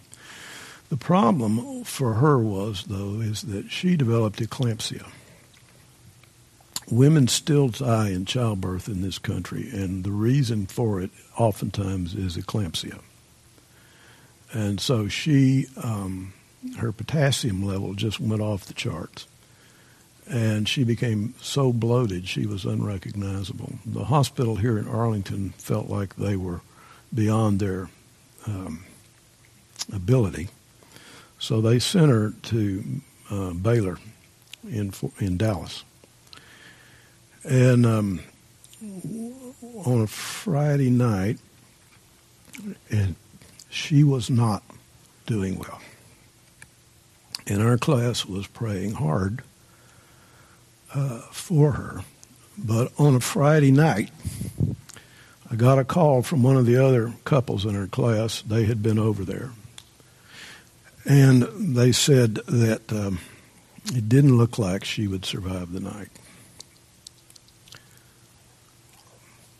So we prayed for her, but felt kind of, you know how it is. You feel kind of like you're spitting in the ocean. You know, it's you just don't. You feel so weak. And so the next morning, um, I expected to hear that she was had passed away in the night, but she wasn't. She hadn't. In fact, she was progressing upward. Um, finally, within a few days, she left the hospital. And so I had lunch with her husband a couple of weeks later, and I said, What happened? And he said, Well, it was very interesting. Uh, he said, I was sitting out in the waiting room. She was in ICU. And I thanked God for the five years of marriage that we had had. I thanked him for the little boy that we had. And the Lord began to speak to me through the Holy Spirit, and he said, We need to pray for. And he said, It's too late. We don't have time to get the elders here. And the Lord said, Don't need the elders. You'll do. And he said, But I'm such a sinner. I'm not righteous, is the way he put it. And then all of a sudden in his mind, he had a picture of a pure white robe dipped in blood. And the Lord said to him in his heart, Put that on, and let's hear no more talk about unrighteousness. And he says, Now go into the ICU. And he said, I can't go into the ICU. They won't let me in there. And the Lord said, When I tell you to go into the ICU, you can go in there. So he went in, and there was nobody there but her. She was so bloated, she was unrecognizable. And so he stood at the head of the bed she was in. And he said, Lord, what do I do? And he said, You just let me pray. And he said that at that point, something began to come out of his mouth. He had no idea what he was saying. And for an hour, it went like that. And then it started to wane. And he said, Lord, what's happened? He said, You're doubting me. Now, what do I do? He said, deal with the doubts. How do I do that? He said, acknowledge your doubting. He said, just say, I'm doubting. And the Lord said, that's all you need. All right, I'm doubting. And the flow picked up again. And they went for another hour. And then the same thing, it would start to wane. He said, I'm doubting. It'd pick up again. But it was the Holy Spirit. And I said, What were you saying? He said, I don't know what it was. Much of the time, it was just groans. It was a language I didn't understand. If it was a language, uh, and we went, he went from ten in the evening till seven in the morning, and had no idea what the time was. And when the doctors began to make their rounds, they were shocked. The um, bloating was already receding, and she was already very different from what she was. Now, there is an example. For we do not know how to pray as we ought, but the Spirit intercedes for us in our weakness. See, that Spirit is prepared to do that for any of us because we're His children, we're His people. Okay, the Spirit was interceding uh, according to the will of God. He didn't know what that was. He assumed it was physical death for her, but the, that was not the will of God for her. And so the Spirit began to intercede for her. That little boy today is a surgeon. kind of ironic, isn't it? Okay. Uh, he also sanctifies believers. Uh, 2 Thessalonians 2.13. Uh, we are set apart from the rest of the world. Uh, part of that is due to the fact that the Holy Spirit will begin to impart to us the thoughts and the attitudes uh, that come from Him that makes us very different from the world. And the reason why we begin to think things very differently from the rest of the world and why the world doesn't know us. Jesus said, If they hated me, they'll hate you. They hated me because I was not of the world. You're not of the world. Why are you not of the world? Because your values and your thoughts and everything in your th- system is being rerouted and changed by the Holy Spirit. Uh, and that's the reason Paul talks about the spiritual armor, and he says, put on the helmet of salvation that would deal with the fact that the Holy Spirit is changing the way we think and what our value system is. It doesn't necessarily happen overnight, but it begins to change in us because this process, what it is, is a process of changing us uh, from being what we were before into beginning to look like Him and to think like Him and to talk like Him. But that process will run the gamut of our earthly lives. Uh, we never quite get there, but when we finally, redemption is complete, we get rid of these earthly bodies, and then we're in bodies uh, that are without sin. Everybody with me? But it's the Holy Spirit in you that's doing this, uh, that enables you to understand that. Uh, look at 2 Corinthians 2, uh, I'm sorry, 2 Thessalonians 2, 13. Uh, this is one that deals with the Antichrist. We're so busy looking at chapter 2 of Second Thessalonians with regard to the Antichrist, we sometimes miss uh, chapter uh, 2, verse 13. But we should always give thanks God, to God for you, brethren, beloved by the Lord, because God has chosen you from the beginning for salvation through sanctification by the Spirit and faith in the truth. It was for this he called you through our gospel, that you may gain the glory of our Lord Jesus Christ. And so we are moving through this life, being changed by him as he intercedes for us. God arranges our circumstances, but he is changing the way we are, the way we think, the standard of values we have that makes us utterly different from the world. And the church should always be that way. Throughout church history, the time in which the church was most effective in bringing people to Christ and bringing them into the church was when the church was least like the world. And it is a mistake to think that the church today, in order to get the world to listen to us, must be relevant to the world. If you try to be relevant to the world, the world will define relevance. The truth of the matter is, what we have in Christ is precisely what the unbeliever is looking for. And what God wants to do is reveal Himself to us through our personalities, reveal Jesus through each of the personalities He's given to us in order to display His glory because we are His body. And so it's the Spirit of God in us moving through us and changing us and it says ultimately in 1 John 3, children, verse 1, now we are the children of God. And he says, but we do not know how we shall appear, but we know this, when he appears, we shall see him as he is, for we shall be like him. The Spirit has been doing this in your lives all along. That is what he is doing. And Romans 8, 26 and 7 plays a big part of that. Okay. All right. Okay, finally, uh, his his names. We're actually about to get to part two. Uh, now you see why we'll be here till late. His his names reflect that he is God. Uh, 1 Corinthians six eleven says the Spirit of our God. Uh, Jesus in Matthew twenty eight nineteen, when he was com- giving the Great Commission, he says, "Go out uh, and make disciples in the name of the Father and of the Son and of the Holy Spirit, uh, and you know, baptizing them in the name of the Father and the Son and the Holy Spirit. So the three, the triune God, is listed there at that time. The Holy Spirit is Almighty God and must be revered as such. The Jews were right on, in my opinion, in the way uh, they addressed God. They would address Him uh, in a personal way, but they would always address Him as well in a high and lifted up manner. Uh, they would combine person with king, if you will. Uh, look at Psalm 80. It's one of my favorite Psalms.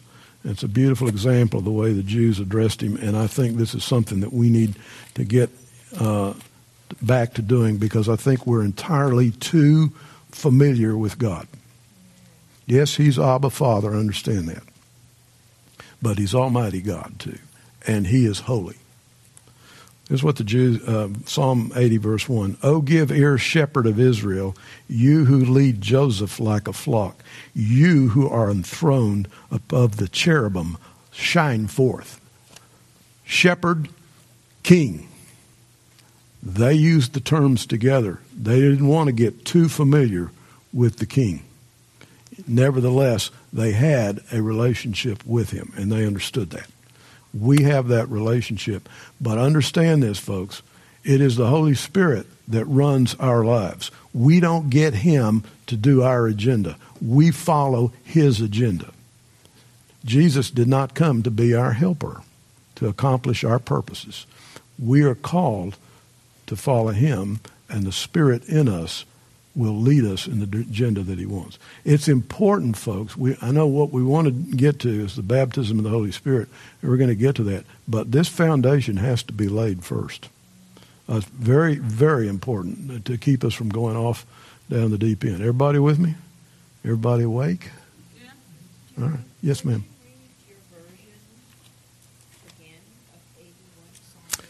Psalm 80, verse 1. Yeah. Unfortunately, I just. Because mine says, I've got the NIV, it says, You who sit enthroned between cherubim, shine forth. And then verse 2, before Ephraim, Benjamin. Mm-hmm. Well, the reason is you're reading out of the NIV, and that stands for Nearly Inspired Version. I read out of the NASB.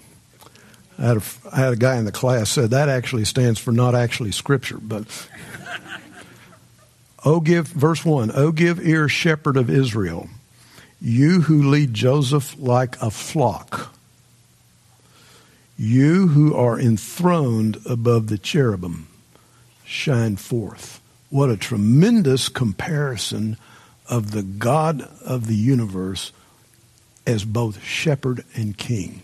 And we need to keep that balance in our thinking uh, because we are very lacking, I think, in this country, even in the evangelical church, we are lacking in reverence. Um, my wife and I were in Canada many years ago now, and uh, we went to a um, a um, Benedictine monastery, my wife grew up Catholic. I grew up Protestant. And we went to the Vesper service at 5 o'clock. And so the monks are all, and the priests are all going along, and they're swinging their incense, and they're bowing before the cross, and they're doing their, what I call Catholic thing. And I'm sitting there in my mind, and I'm thinking, Lord, this is really hokey. And you know how the Lord responded to me? I see it as reverence. Oh, well, okay. you know, we could use a good dose of reverence, frankly, uh, because He is our Father and we can come into His presence. But He is also King. And we need to keep that in mind. We don't get in line with His agenda, our agenda, get Him in line with our agenda. We get in line with His agenda.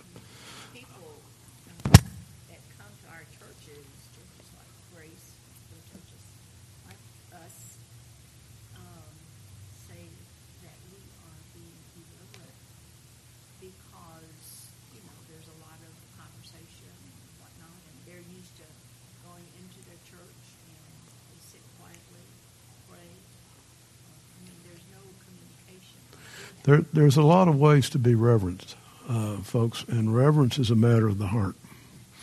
Um, this is not a lesson on reverence, so I'm not, I'm not going to get into it, but I'm, I'm just going to say there's a, I think, I see in the churches, I see a lot of, I see a lack of reverence oftentimes. Uh, it is good to recognize, and I'm not talking about being celebratory or praising God. I mean, you can praise God and and celebrate who he is, and that we should do. But you always have to balance that with reverence because he is Almighty God and he is holy.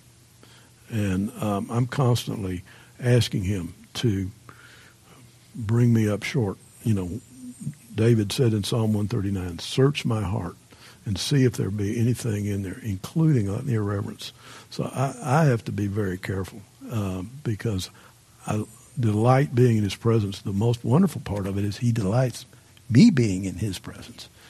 But again, reverence is still part of it. Okay, second part, and that is the uh, work of the Holy Spirit.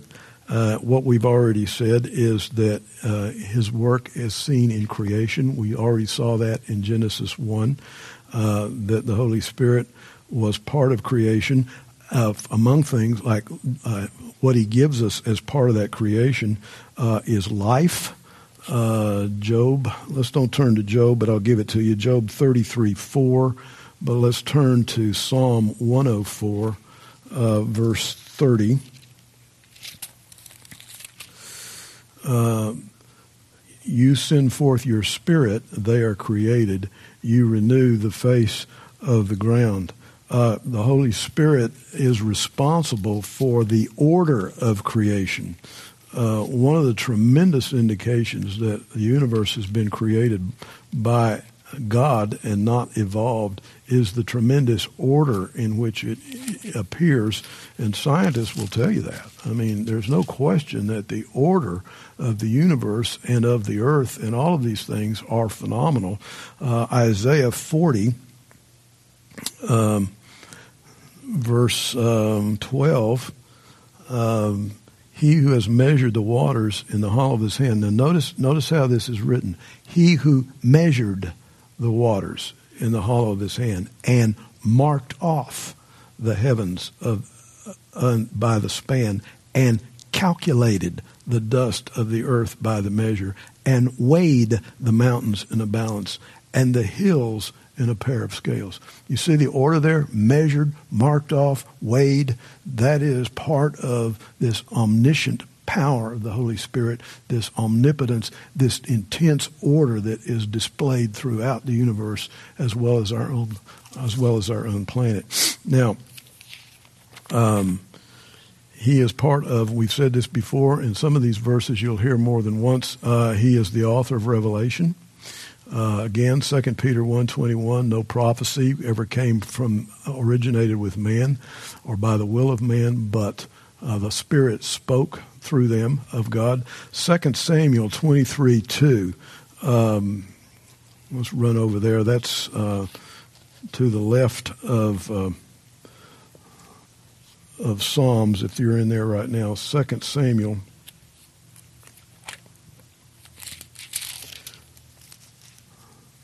twenty-three two says, "The Spirit of the Lord spoke by me, and His word was on my tongue. Ezekiel 2 2 says, I heard the Spirit speaking to me. And Micah 3 8 says, I was filled with power with the Spirit of the Lord. Uh, he is the means of revelation, and the means that he uses are varied. Uh, Exodus 19:9 we'll not turn there but the spoken word is one of the means by which uh, he gives revelation. And by that I mean here the vocal word. He is speaking directly to Moses in Exodus 19:9 um, and he can still speak today. Now I've never heard an audible voice from the Lord but I know a couple of people who have testimonies uh, of the Lord speaking directly to them.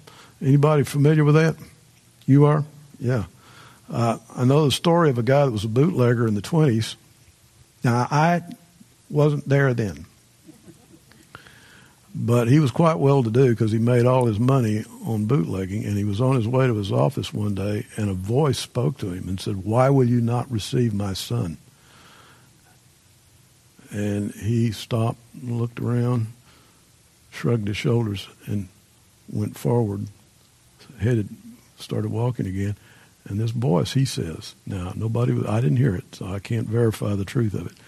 But he said, the voice again spoke to him, why will you not accept my son? And he jumped into the nearest alley and looked around uh, the corner, and then he went on to his office.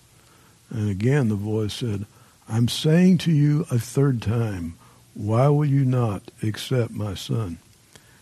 And it got through to him that the son was the Lord Jesus Christ, and was God was speaking to him. And he surrendered his life to Christ. Now, whether that story is true or not, I can't verify that because I wasn't there. I didn't see it. Uh, but I do know that there was a valid conversion because I know the preacher who knew him, who, who spoke, who told the story. This man gave up bootlegging and became a missionary in China. Had tremendous impact among the Chinese people in the 20s, late 20s, and early 30s. But he does, he can speak, uh, but it doesn't happen very often. Uh, but like he did with Moses. Dreams is another way that he can speak. Uh, we know, for example, uh, Joseph had dreams uh, of prophetic dreams that God, you know, when he was a little, when he was a boy of seventeen, uh, he he saw the uh, they were he made the mistake of telling his brothers about it. Uh, I'm not sure God intended him to do that, but he he says, Hey, I just had this dream. We were all binding sheaves, and your sheaves bowed down to mine. What do you think of that? The boy said, Not much. uh, and then he had another dream. But we have constant examples, both in the Old Testament and the New Testament, of dreams. Um, I've had I've had what I think is maybe three dreams from the Lord. Um, when I was in the Navy, I was legal officer of an air station.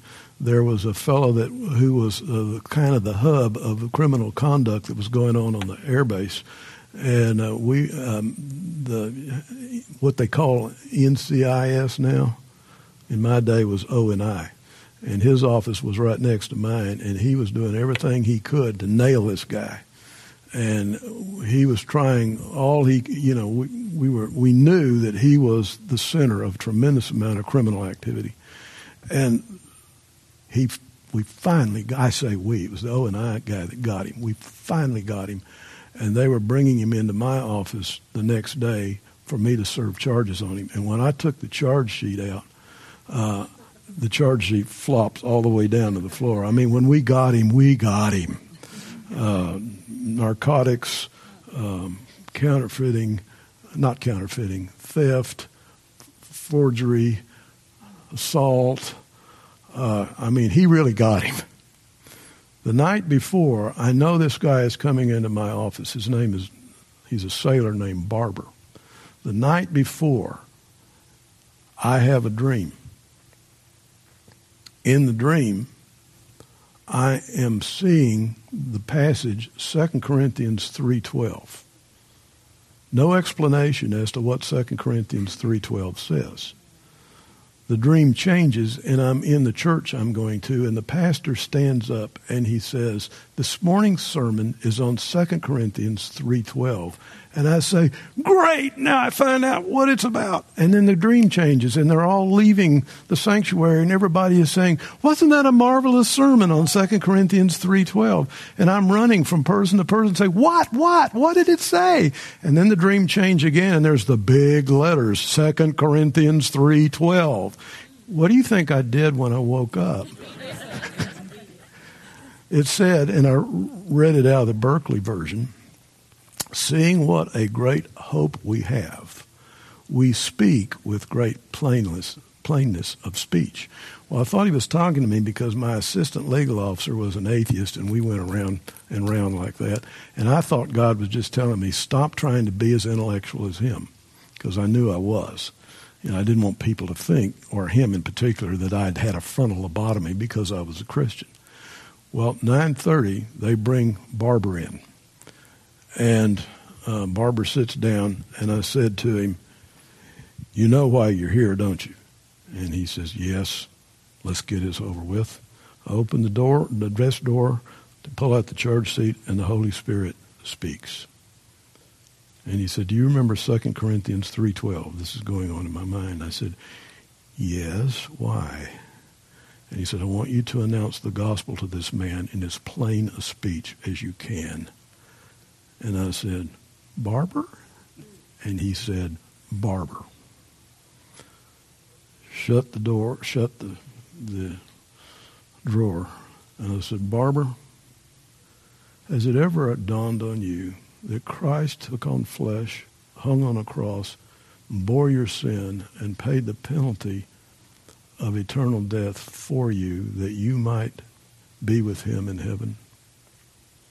And you could have thought I had just hit Barber right between the eyes. And he, he jumped back, and then he said, Yes, sir.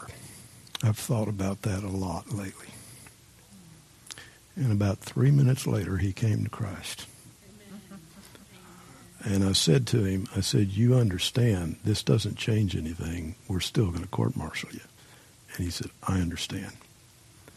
About a month later, I got a call from one of the doctors that worked in the dispensary who was a believer.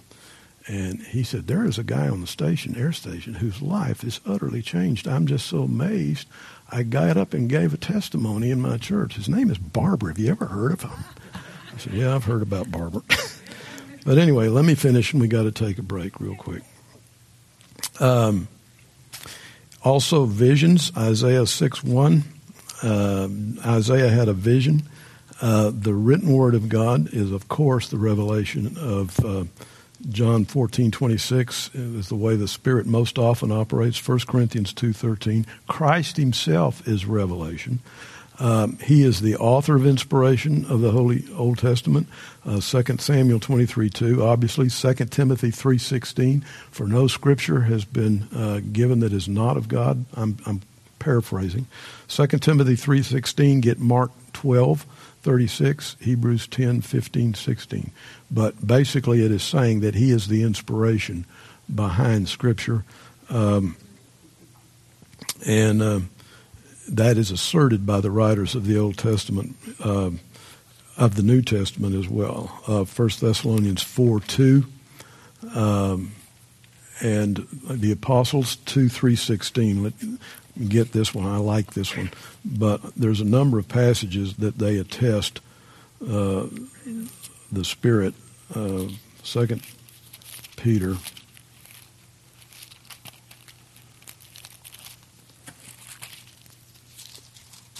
3:16. Uh, he's talking. Peter is talking about Paul. He says, also in all his letters, speaking in them of these things, in which are some things hard to understand, which the untaught and unstable distort them, as they do also the rest of the scriptures to their destruction. So they are confirming that the New Testament itself is inspired. Um, now, we're going to need to take a break. But um, the reason why the scriptures are uh, inerring and infallible is because they are written and inspired by the Holy Spirit. Everyone, Old Testament, New Testament, they're no different. Okay, let's take a break for about five minutes. Come back 11, five minutes after 11, and we will finish up for lunch. With the third and final section that I'm going to do, and then uh, Gary will come in this afternoon. Now, if I don't get completely finished, I'll finish a little bit in the afternoon, and then Gary will come in and, and pick up on it. But after going through all of that we've been looking at in terms of the Holy Spirit, who He is, uh, that He's a person, uh, that He is uh, intimately involved in creation and the various works of the Holy Spirit, uh, you can see the Holy Spirit is very intimately involved with everything as is uh, the Father and the Son. It's not these two working over here and the Holy Spirit's off doing his thing. It doesn't work that way. They are intertwined in what they are doing together. And the Holy Spirit is very, very actively involved, uh, not only in the creation of the heavens and the earth, but also in our own lives. Uh, and that's very significant to understand. Um, I hope that if you came in here not knowing about him very much, you are getting uh, to know him in the way he is. He, um, every one of the of the members of the Trinity are uh, wonderful. Uh, they call uh, Jesus wonderful.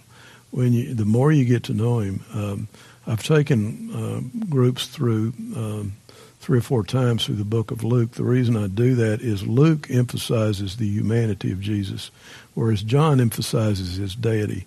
But in Luke, it's sort of like you really get to know the person, and he really is a tremendous person. Uh, he is a wonderful person. Uh, you uh, get to the, he has everything under his control. Even on the cross, he has control. And then when he gives up his spirit, the Father takes control. But you look at what he does and the way he maintains control, and the secret of his control, incidentally, is humility. And um, you think, yeah, I could follow this man anywhere.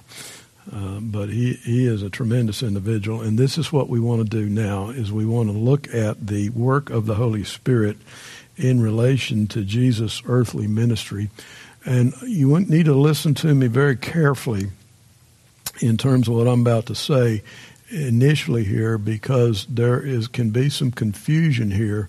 Uh, there's some teaching in this area that is confusing and I think is off the mark, and so you want to be very careful and that is that what we have here, Jesus' relationship to the Holy Spirit, is, uh, and we're going to look at Philippians 2, uh, but Jesus chose to empty himself uh, as God to become a man. Now, this is where the confusion begins because the incarnation is God, Jesus is fully God and fully man. And when I say empty himself, which is the word we're going to look at in Philippians, that doesn't mean at all that he ceased to be God when he took on flesh. Um, he is not divesting himself of his divine attributes.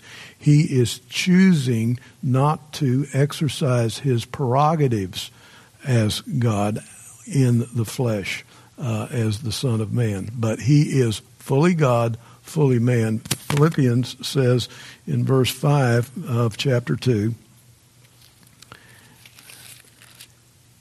he says, Have this attitude in yourselves, which was also in Christ Jesus, who, although he existed in the form of God, did not regard equality with God a thing to be grasped, but emptied himself, taking the form of a bondservant, and being made in the likeness of men.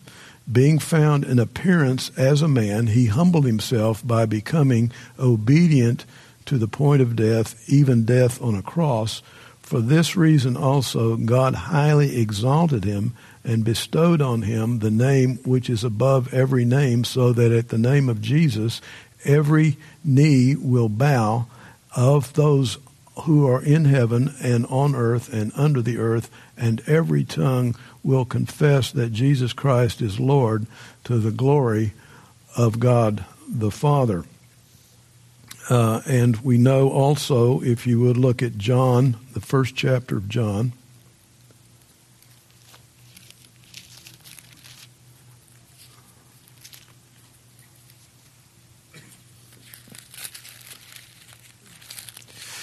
Verse 1 In the beginning was the Word, and the Word was with God, and the Word was God. Verse 2 He was in the beginning with God verse 4 In him was life, and the life was the light of men. Uh, and it says, uh, no, John 1. John 1, verse 1, chapter 1. The, the light shines in the darkness, and the darkness comprehended it not. Um, in verse 3, it says, All things came into being through him, and apart from him, nothing came into being that has come into being. And then verse 4 In him was life, and the life was the light of men. And also what I read to you before in Colossians 1 15, 16, and 17, where it says that all things were created uh, through him and for him, whether visible and all authorities and principalities, whether visible or invisible. In other words, not only the um, um, the dimensions that we're familiar with, uh, you know, the four dimensions uh, height, depth, breadth, and time, but also any other dimensions. He is the one who has created them. The spirits, demonic and angelic, both dwell in other another dimension. I read one time a scientist who said they theorized that there was as many as 10 dimensions. Of course, they don't know. I don't know how many dimensions there are, but however many there are, Jesus created them. I mean, they were by and through him and for him. And so he is both God and he has taken on flesh. Uh, and what that means is is that God the Son, and this this is the area that the enemy attacks uh, significantly, and that is the incarnation. uh, but he took on flesh, uh, and that is as a man he was he was he took on flesh as a man. And this is what Philippians is just telling us.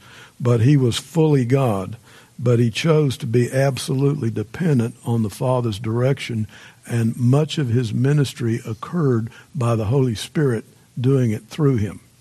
You with me? Now, incarnation is not something we understand very well. Uh, but the idea that he emptied himself is called the kenosis. In other words, or the kenotic theory. And there's, I don't want to get really confusing here, but in other words, he emptied himself, he laid aside his divine prerogatives as he walked as Jesus of Nazareth, but he still had them and he could exercise them. We know from Colossians 1:17 that he upholds the universe by his power. All right, is he doing that when he is Jesus of Nazareth? Absolutely. Is he upholding the universe by his power when he is a baby laying in the crib in Bethlehem? Absolutely. He is God. Uh, he is never less than God. And some of these teachings on the quote kenosis, they won't perhaps use that word, so don't let it get too much in your vocabulary, suggests that he put aside his divine, divested himself as his divine attributes and came to earth, suggesting that he's actually less than God when he's Jesus of Nazareth. That's heresy. And I'm hearing teachings right now in certain churches. That is not what he did. He chose not to exercise his prerogatives as God, but he could have and there are places in the Gospels where he did. Is he omniscient as Jesus of Nazareth? Is he omnipotent? Is he omnipresent as God? Yes, always. But what he has done is, as Jesus of Nazareth, in the context of taking on flesh and ministering and bearing sin, he has chosen not to exercise divine prerogatives. You with me? Okay. God doesn't die on the cross. God doesn't die.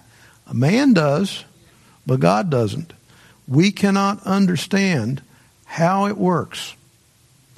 Somebody told me one time the relationship of the nature of God and the nature of man within Jesus of Nazareth is a hypostatic union. I thought they were talking about the lint that clings to my you know, the, we cannot grasp, it's a mystery. We cannot grasp how he is this, but he is. We cannot grasp the Trinity. There are all kinds of things that God is willing to show us, but it is beyond our ability to fully grasp it. But what I'm saying is, he chose to become a man as God and man, two natures in one one flesh. You with me? Can we, can we uh, in that same term, use it as him laying his divine authority, putting us, you know, to become man? Can we say it's an example of humility? Uh, well, he was he was fully man while he was fully God. Yes, he's upholding the universe, but you notice in John four, he's beside the well in Sychar. Why? Because he's weary. What else? He's thirsty. Okay. Uh, when there is a storm at sea, he's sleeping on the back of the stern. Why? He's tired. Uh, you know, how does this work? We don't know. We don't know. But we do know that it is so. We do know that he is fully man, fully God. The devil, certainly in the first four centuries of church history, attacked the incarnation heavily. They attacked primarily on the deity of Jesus, but there were also attacks on the humanity of Jesus, and the progeny of those heresies is alive with us today. Mormonism, Jehovah's Witness, uh, they denied the deity of Christ. There are all kinds of that stuff, and the enemy is constantly trying to undermine that and attack it. But what Jesus chose to do when he walked on this earth to bear our sins as a, as a man who did not have sin himself was to rely totally on the Father, and the Father would guide or direct him in what he wanted him to do, and what he did, he would do through the Holy Spirit. Okay, did he function as God though when he was down? Oh yeah, you remember when they dropped the the paraplegic paraplegic before him, uh, and, the, and Jesus said, "Son, your sins are forgiven." The Pharisees sitting there said, "That's blasphemy. Nobody can forgive sins but God." The theology is right. Yeah, nobody can forgive sins but God. When? What does that tell us? He's God. Yeah. Uh, he can forgive sins. And he says, well, which is easier to say? Your sins are forgiven, or pick up your uh, your mat and walk. Uh, pick up your mat and walk. And the guy gets up, and everybody gives God glory. If that had been the devil, that would, you know, if he had been blaspheming, God wouldn't have healed the guy. So sit, there's another example where they're sitting there, the scribes and the Pharisees, and they know exactly who he is. Who can forgive sins but God? Right. He's God. Yeah. So, yeah, but what does he do is he chooses uh, to walk according to the direction of the Spirit. Uh, get John 5. Turn to John 5 real quick.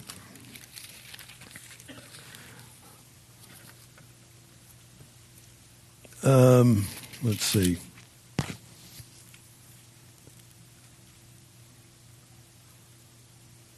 Verse 30. I can do nothing on my own initiative. As I hear, I judge, and my judgment is just because I do not seek my own will, but the will of him who sent me. Uh, let's see.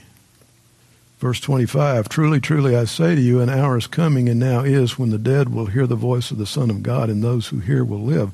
For just as the Father has life in himself, even so he gave to the Son also to have life uh, in himself. Back up to 21. Uh, let's see, I'm looking for. I may have just read it in verse 30, but he says, I can only do what I hear the Father doing. Um, Yeah, verse 19. Truly, truly, I say to you, the Son can do nothing of himself unless it is something he sees the Father doing. For whatever the Father does, these things the Son also does in like manner. So he, he is God, he is man, but as man, he is walking in direct obedience to God, the Father, in, in direction. He is doing what Adam and Eve were supposed to do. He is walking in direct uh, obedience to him. And that's John 5, 19 and 20. I didn't read 20. But in other words, he says what he's doing there. Um, and he says that, um, and this is why Jesus referred to himself as the Son of Man, uh, because he was functioning as man in the capacity of his ministry. Uh, and he was depending on the Holy Spirit uh, to do it. Uh, but what he tells us in Acts 2.22, and this is Peter uh, talking.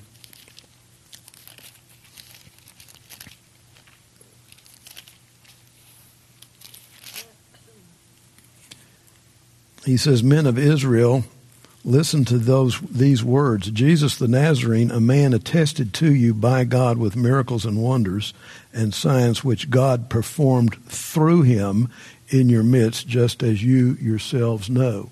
So, in other words, the Spirit of God was performing these things through him. He was walking in obedience to the Father. The Holy Spirit was performing this through him. Was he capable of doing it himself? Yes, he was. But he was functioning as a man, walking in obedience to the Father, establishing perfect obedience because he would be a sinless sacrifice for us. You with me? Uh, it's, it's very significant uh, that he did that. Now, he did not refer to himself as the Son of God, but he called himself the Son of Man. But, folks, he didn't hesitate to admit he was God if he was questioned. Before Abraham was, John 8, I am. You know, he, he's saying, Abraham, he's talking to the Pharisees in John 8. He said, Abraham saw my day and he rejoiced in it. And they said, You're not 50. Have you seen Abraham? Truly, I say to you, before Abraham was, I am. Okay. But he is functioning as the Son of Man. There's a couple of reasons for that. Because he is identifying with us, that's what he came to do, was identify with us ultimately and totally to bear our sin as well as absorb our punishment. But also, what would happen if he runs around saying, I'm the Son of God? You know, well, we'd have rebellion, among other things, against the Romans. That's not what he's there to do. But is he God? Yes. Will he admit it? Yes. The high priest comes down in his trial, Caiaphas, when he's being tried, and violate, they, incidentally, they violate every rule in the book. Uh, they violate their criminal procedural law uh, when they try Jesus. He's not supposed to to demand that Jesus speak. He's not supposed to come down off the desk. He said, "I adjure you by the living God, are you the Christ?" And what does he say? Yes, and you will see the Son of Man coming in the clouds of glory. That is from Daniel 7 13 and 14, where Daniel saw the Son of Man coming in the clouds, comes up to the Ancient of Days, and is presented before him and receives an everlasting kingdom. The fact that he is coming in the clouds was symbolic that he was also God. So you see the incarnation in Daniel as soon as he said, And you will see the Son of Man coming in the clouds instantly they knew all along he had been saying he was God and man. Yeah. and what did the high priest say? What more do we need? It's blasphemy. See, they knew what Son of Man really meant in the context of Daniel 7. And he'd been going around saying, I'm the Son of Man. Uh, now, at the end, they understand what he means. Everybody with me? Yes. Okay. Now, uh, part of the reason he's doing this, too, is to demonstrate our relationship uh, once we are redeemed and brought into relationship with with God uh, through the Holy Spirit, He is demonstrating what it is like to walk depending on the Holy Spirit. Uh, and that's what we'll do. He says in John 14, 12, Truly, truly, I say unto you, the things that I do, greater things than this will you do. Uh, you know, talking about believing in him, because he is demonstrating and modeling what it is to walk in the power of the Spirit. He is doing that for our benefit because that's what we do. That's what you're going to see the apostles do. That's what you're going to see happen down through the history of the church. We are also walking in the power of the Holy Spirit. Everybody got it? Okay. Now, um, we can look at some of the indications of the Holy Spirit's work with him. Uh, we said already that he was conceived by the Holy Spirit. We saw that in Luke 134. Um, we see in Luke 321 through 23 when he is baptized by John the Baptist, the Spirit comes down upon him uh, and he is sealed uh, with the Holy Spirit. And the purpose of the Spirit is not to make him the Messiah. The purpose of the Spirit coming down upon him uh, is not to make him God now. Uh, there's all kinds of twisted teachings that deal with that. Uh, the Spirit is coming upon him for the purpose of empowering him to do the work that he has come to do. Was he God before the Spirit came on him? Absolutely. Was he God in the cradle? Absolutely. But the Spirit has now come upon him to, as a man, uh, to give him uh, the power to do what he is going to do in his ministry, and he's going to do that through the power of the Holy Spirit. Look at Luke 4.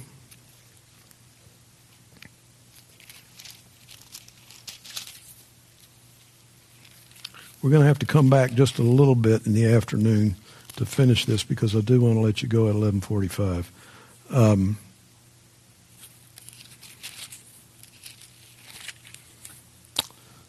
verse 1 of Luke 4 Jesus, full of the Holy Spirit, returned from the Jordan and was led around by the Spirit in the wilderness. Now, we're going to look a little bit at Jesus in the wilderness, but Luke 14, Luke 1 14, and Jesus returned to Galilee in the power of the Spirit, and the news about him spread through the surrounding district. So, what we're seeing is the relationship now of Jesus to the Holy Spirit uh, in carrying out his ministry. And uh, you'll notice that uh, in the temptations in the wilderness, and let's get um, let's look at back staying in Luke four, uh, verse two.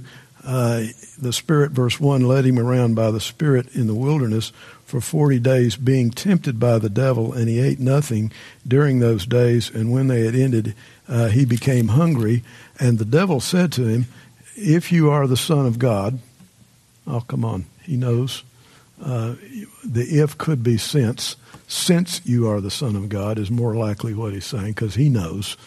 All the demons always know who he is. You know, the rest of us don't get it, but the demons do. Uh, and he says, and the devil said to him, if or since you are the Son of God, tell this stone to become bread. And Jesus answered him, It is written, Man shall not live by bread alone. The devil's temptations are generally aimed at human beings in three ways, and we get this from 1 John 2:15, the lust of the flesh, the lust of the eyes, and the boastful pride of life. And they don't vary, and the reason they don't vary is because they work. And he subscribes to the old idea if it ain't broke, don't fix it. And those three, the temptations we receive that come from the enemy break down in those three categories. Now, in this case, the devil is going to do the same thing with Jesus. Now, these temptations are a lot more subtle than we realize. Uh, and what we want to do is look at this first temptation uh, if you are the Son of God, or since you are the Son of God, uh, turn these stones into bread. Um, uh, this particular temptation, which of the three do you think this is based on? Lust of the lust of the flesh. Why? He's hungry. Uh, he's not been eating for 40 days. He's hungry. So the temptation is based on the lust of the flesh. He's saying, since you are the Son of God. Now notice the subtlety. He is addressing his deity. Since you are the Son of God, turn this stone into bread. Now, I'm pretty good at turning bread into stone, but I've never been able to turn stone into bread. Uh, you let it sit long enough, and, you know, David could have slain Goliath with it. But he says to Jesus, turn this stone into bread. What is the temptation? First of all, the vehicle for it is lust of the flesh. But what is the object of it? It is to get him to exercise his divine prerogative. You, God the Son, turn the stone into bread. He has committed not to do that. He won't do that unless the Father says, turn that stone into bread, in which case the Holy Spirit will do it. But the temptation is very subtle. If you are the Son of God, if you are deity, exercise your divine prerogative, turn the stone into bread. And how does he respond? It is written. It is written. You shall not live by bread alone, but by every word that proceeds out of the mouth of God. Um, that is um, that is a that is a very powerful and subtle temptation. Then he takes him up on um, now in Matthew the temptations are varied. Uh, in Matthew he takes him up to the temple. I believe that's right. Matthew four. Well, let's just drop down to Matthew. Let's just stay in Luke. Luke 4 9. And he led him to Jerusalem and had him stand on the pinnacle of the temple and said to him, If you are the Son of God, throw yourself down from here. For it is written, He will command His angels concerning you to guard you, and on their hands they will bear you up, so that you will not strike your foot against a stone. And Jesus answered and said to him, It is written, You shall not put the Lord your God to, your t- to the test. Now, what's interesting is every time Jesus responds to the devil with Scripture, he responds with Deuteronomy. The devil quotes Scripture. He says, Oh, you want to quote Scripture with me? Ah, I'll quote Scripture with you. But he quotes out of Psalms, not the law uh, Jesus responds again with Deuteronomy. Now, if you're the Son of God, people need to see what you're doing. So just, just show how much you trust God, throw yourself off the temple. In front of everybody. And they'll say, Whoa! About a hundred years before Jesus is tempted by Satan to do this, one of the rabbis theorized that when the Messiah would came, he would throw himself off the temple and God's angels would bear him up. So the enemy didn't just come up with that out of the blue. That was a teaching from one of the rabbis. All right. What is what is Satan again tempting him to do? To put God to the test and to step out And the enemy will come to us all the time and he will say, if you're really trusting God, you'll just step out. Now, there's one thing to step out in faith, but you do that when God tells you to. You don't on your own say, well, I'm just trusting God, and you step out. That's the enemy. Abraham went from a country that he was familiar with to a land he knew not where, stepping out in faith. No two ways about it. But God said, leave the country and the family and step out and go where I show you. Always you want God's direction before you step out. You don't jump off the roof of the house and say, catch me. You know, and the enemy suckers us all the time into stuff like that, and he makes it feel like or seem like it's an act of faith. Everybody with me? It's not. It's an act of presumption. And Jesus picks up on it right away, and he, he quotes it to him. Um, now, um, after after these temptations, of course, the final one, and Matthew four does the final one. He and the, the enemy comes to what he's really after. He, he shows him all the kingdoms of the earth and of the world, and he says, "All this I'll give to you." He said, "It's mine." Let's look at it again in Luke four because the enemy is good at half truths. Um, verse 5, Luke 4, and he led him up and showed him all the kingdoms of the world in a moment of time. And the devil said to him, I will give you all this domain and its glory, for it has been handed over to me, and I give it to whomever I wish. Now, here's part true and part lie. True is, yes, it's been handed over to him. Who did it? Adam and Eve did it. But I, and I give it to whomever I wish. No, you don't. No, you don't give it to whomever you wish. You give it to whomever God says you can. Okay. Then here's where he's aiming. Therefore, if you worship me, it will all be yours. Incidentally, he's going to make the same offer to the Antichrist, and the Antichrist will kind of take him up on it. But Jesus knew better.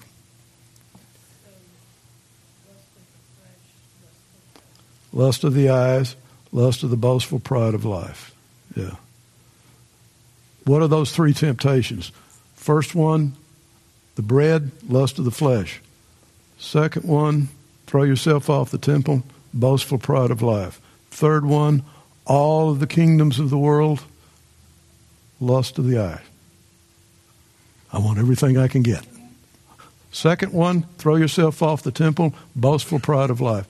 Luke does it in that order. He, he does bread, Bow down before me, throw yourself off the temple, lust of the flesh, lust of the eyes, boastful pride of life. Matthew reverses the order a little bit. Bread first, then throw yourself off the temple, then bow down before me. But it's uh, John 1, 5, John 2, 5, 1 John 2, 15.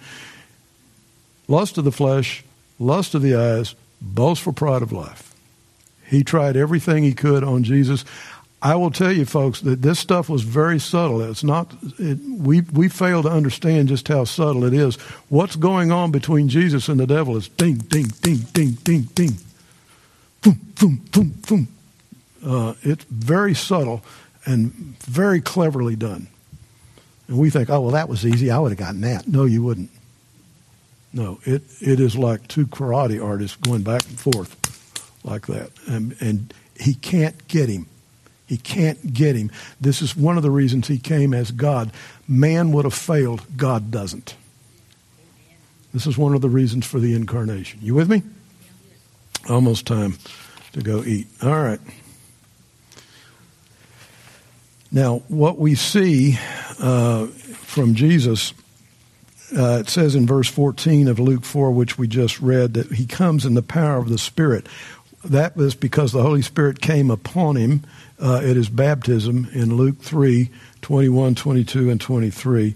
And so we begin to now see, because he is walking in the power of the Spirit, we begin to now see evidence of the Holy Spirit. We see him healing, we see him casting out demons, we see him raising the dead by the Holy Spirit. Stay in Luke, go over to Luke 5 17 on the day that he was teaching, and there were some Pharisees and teachers of the law sitting there who had come from every village of Galilee and Judea from Jerusalem. Why did they do that? I'll tell you, the passage right before that, he had healed a leper.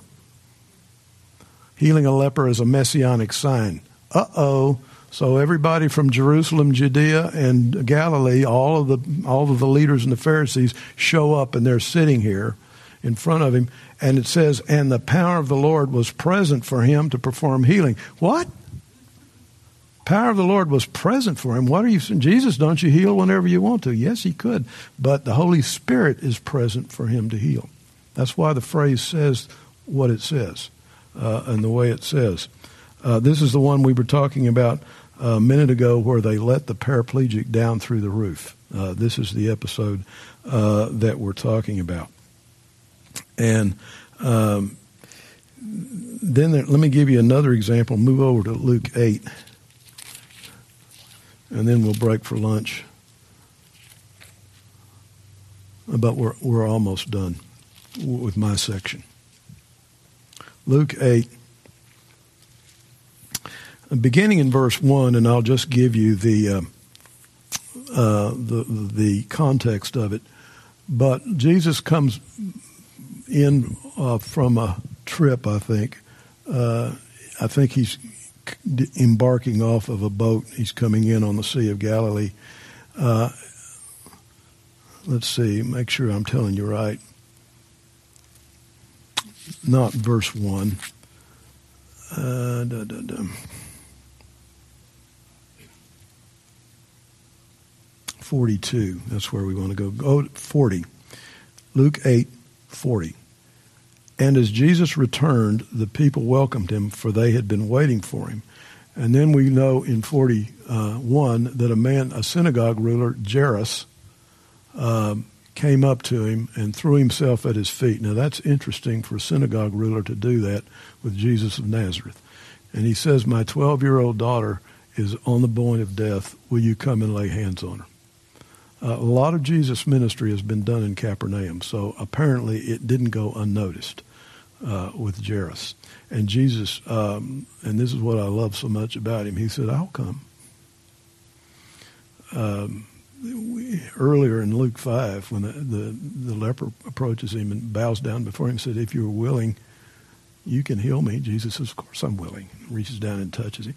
This is the way he is. Come and lay your hands on my daughter. I'll come. Uh, he's on his way. The crowd is jostling him, and there's a woman in the crowd who is has a flow of blood, which renders her unclean. Now, she you got to understand that she can't come into the synagogue if she's unclean, and Jewish life revolves around the synagogue, not only religious but also social. So she is, through no fault of her own, an outcast because she's continually unclean because of this flow of blood. And she knows in her own heart, if I can just touch him, touch the fringe of his robe. The rabbis had a, a blue sort of a fringe of, I don't know how to describe it, you know, it's a little, my mind's blank. Any of you ladies know what I'm talking about? Tassels, thank you. I was having a, I was thinking hassle, but that's the blue tassels on the edge of his robe. Here she is in a crowd she is coming up behind him. She has, in this crowd, she has got to get down on her knees to touch the fringe of his robe. You have to imagine how much she has to lower herself down to touch the fringe of his robe, and bang, she's healed instantly. Now, what's significant about that? Jesus is going this way. She's coming up behind him. He doesn't see her coming. Holy Spirit sees her coming. She's got faith. Guess where it came from? Holy Spirit sees her coming. She touches him. Wham. Okay. Jesus is not consciously participating in this. He turns around and he said, Who touched me? And the apostles say, what? Everybody's touching you. We're being jostled by the crowd, Rabbi. And he said, No, I felt power go out from me. Now, I would suggest to you, contrary to what some commentators say, Jesus is not, he really doesn't know. He is not exercising omniscience here. He doesn't know. He's not trying to get her to admit who she he really knows. He's just putting her on the spot. No, he doesn't know. He's not exercising omniscience. He laid that quality aside. He could exercise omniscience. He could turn around and say, "Honey, come here." No, he's saying, "Who touched me?" The Holy Spirit. It was a transaction between the Holy Spirit and this lady coming up behind him, and she comes trembling to him and admits all that she did. And he says, Daughter, your faith has healed you. Go in peace. Why does he do that? Two reasons. One, so that the public will know she's healed and she can come back into the synagogue. That is to declare her release to everybody. But it's also because she's admitted being healed by touching his robe, it is also so that people don't get the idea his clothes are magic. It wasn't his clothes that did it, it was the Holy Spirit doing it in response to faith. Amen. You with me? Mm-hmm. Oh, we got to quit. Um, we'll, uh, we don't have more than just a few minutes left. Um, but we'll come back and finish up what we're doing. And then Gary will pick it up because Gary is going to show how the Holy Spirit functions through us in the same way. So, okay, take a break. I'll stay up here for questions if anybody has any. Yes. Uh, in the case of Lazarus, you'll notice that he stood outside of Lazarus' tomb and he prayed to the Father. Uh, and then he said, Lazarus, come out. Uh, so again, it was the Trinity working together. Jesus calling on the Father, the Holy Spirit raising Lazarus, but Jesus is the focal point who is calling on uh, Lazarus to come out. Uh, again, also John 11, uh, 41, it says that he, you'll notice there that he did uh, pray to the Father. And he says, I'm praying, Father, because I want them to understand uh, how this is happening. I'm doing this for their benefit. Uh, and so they want them to understand that he is doing this again in obedience to the Father. Uh, the death and resurrection of Jesus, it says in uh, Hebrews 9.14. Uh, let's turn there real quick. It says that um, he offered himself through the eternal Spirit um, says, let's see if I'm looking at this right.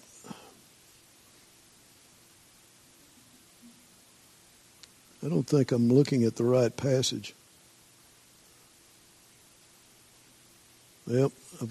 Gary, do you know what I'm where we're talking about? Is it? I should read it, I guess. How much more will the blood of Christ, who through the whom? Yeah, okay through the eternal Spirit, offered himself without blemish to God. Cleanse your conscience from dead works uh, to serve the living God. Incidentally, Hebrews is a tremendous, tremendous book. Um, it, the enemy attacked the deity of Christ very often, most often in the first four centuries. Hebrews functions on, uh, focuses on the humanity of Christ in Hebrews 1, he is God, and as God, he is king. But in Hebrews 5, he is man, and as man, he is high priest. Uh, in Hebrews 1, it says, Your throne, O God, is forever and ever. But in Hebrews 5, he functions as high priest, and today he is the priest king. So it is this. That's a wonderful book. If you ever get a chance to look at. Okay, First Peter three seventeen uh, and 18 uh, states that the resurrection, he was put to death in the body, but he was made alive in the spirit. 317, uh, it says, for it is for it is better if if God will it so that you suffer for doing what is right rather than for doing what is wrong. For Christ also died for sins once for all, the just for the unjust, so that he might bring us to God having been put to death in the flesh, but made alive in the spirit. And then uh, the reason uh, that he spent so much time in prayer. And this, you know, I said before that part of this, not all of it, but part of his walking in obedience to the Father with the power of the Holy Spirit moving through him uh, and doing so much of the ministry was to model for us what we would do, uh, as in which Gary is going to get into, uh, as a result of his resurrection and the Helper being sent to us. Um, but the fact that he was walking in obedience to the Father and the Holy Spirit was doing these things, he spent tremendous amount of time in prayer, and that ought to model it for us as well. Uh, prayer is something that we have got to spend lots of time in. Uh, in Mark 135, uh, he woke long before daylight and found a place to pray that was fairly remote so that he couldn't be disturbed. And you really have to do that. You really have. To. Now, if you're a mother with young children, uh, you have a problem. Um, my wife is a prayer warrior. She just had to make time somehow to keep the children quiet so that she could pray. I suggested uh, that she use uh, sedatives, but she didn't buy that. You know. I had said chloroform, but she didn't buy that. But even as a mother with young children, she found the time to pray, and it is absolutely critical. If if the Lord Himself considered prayer critical and spent great deal of time in Luke six all night on the mountain in prayer. Uh, again, the Mount of Transfiguration. What's he doing when it happens, when the Transfiguration occurs? He's in prayer. Notice as you go through the Gospels how much time the Lord Himself spends in prayer. Uh, it is because of the need to constantly be strengthened and walk forward in the power of the Holy Spirit. And you're not going to do otherwise. Uh, if you think you can just uh, go with the flow and hit hit the road whenever you want to, it isn't going to work. It is intended that we enter into tremendous depth of communion with Him, and Jesus models that uh, as well as His use, uh, His operation of the Holy Spirit. Okay, I am. Oh, John 17. Look at that one in, in his prayer in the garden in Matthew 26. But I'm coming to an end. Uh, we have now looked at the Holy Spirit, the person of the Holy Spirit, the work of the Holy Spirit, how the Holy Spirit functions in the ministry and life of Jesus of Nazareth. Now, uh, Gary is going to step up and finish it with what's really critical to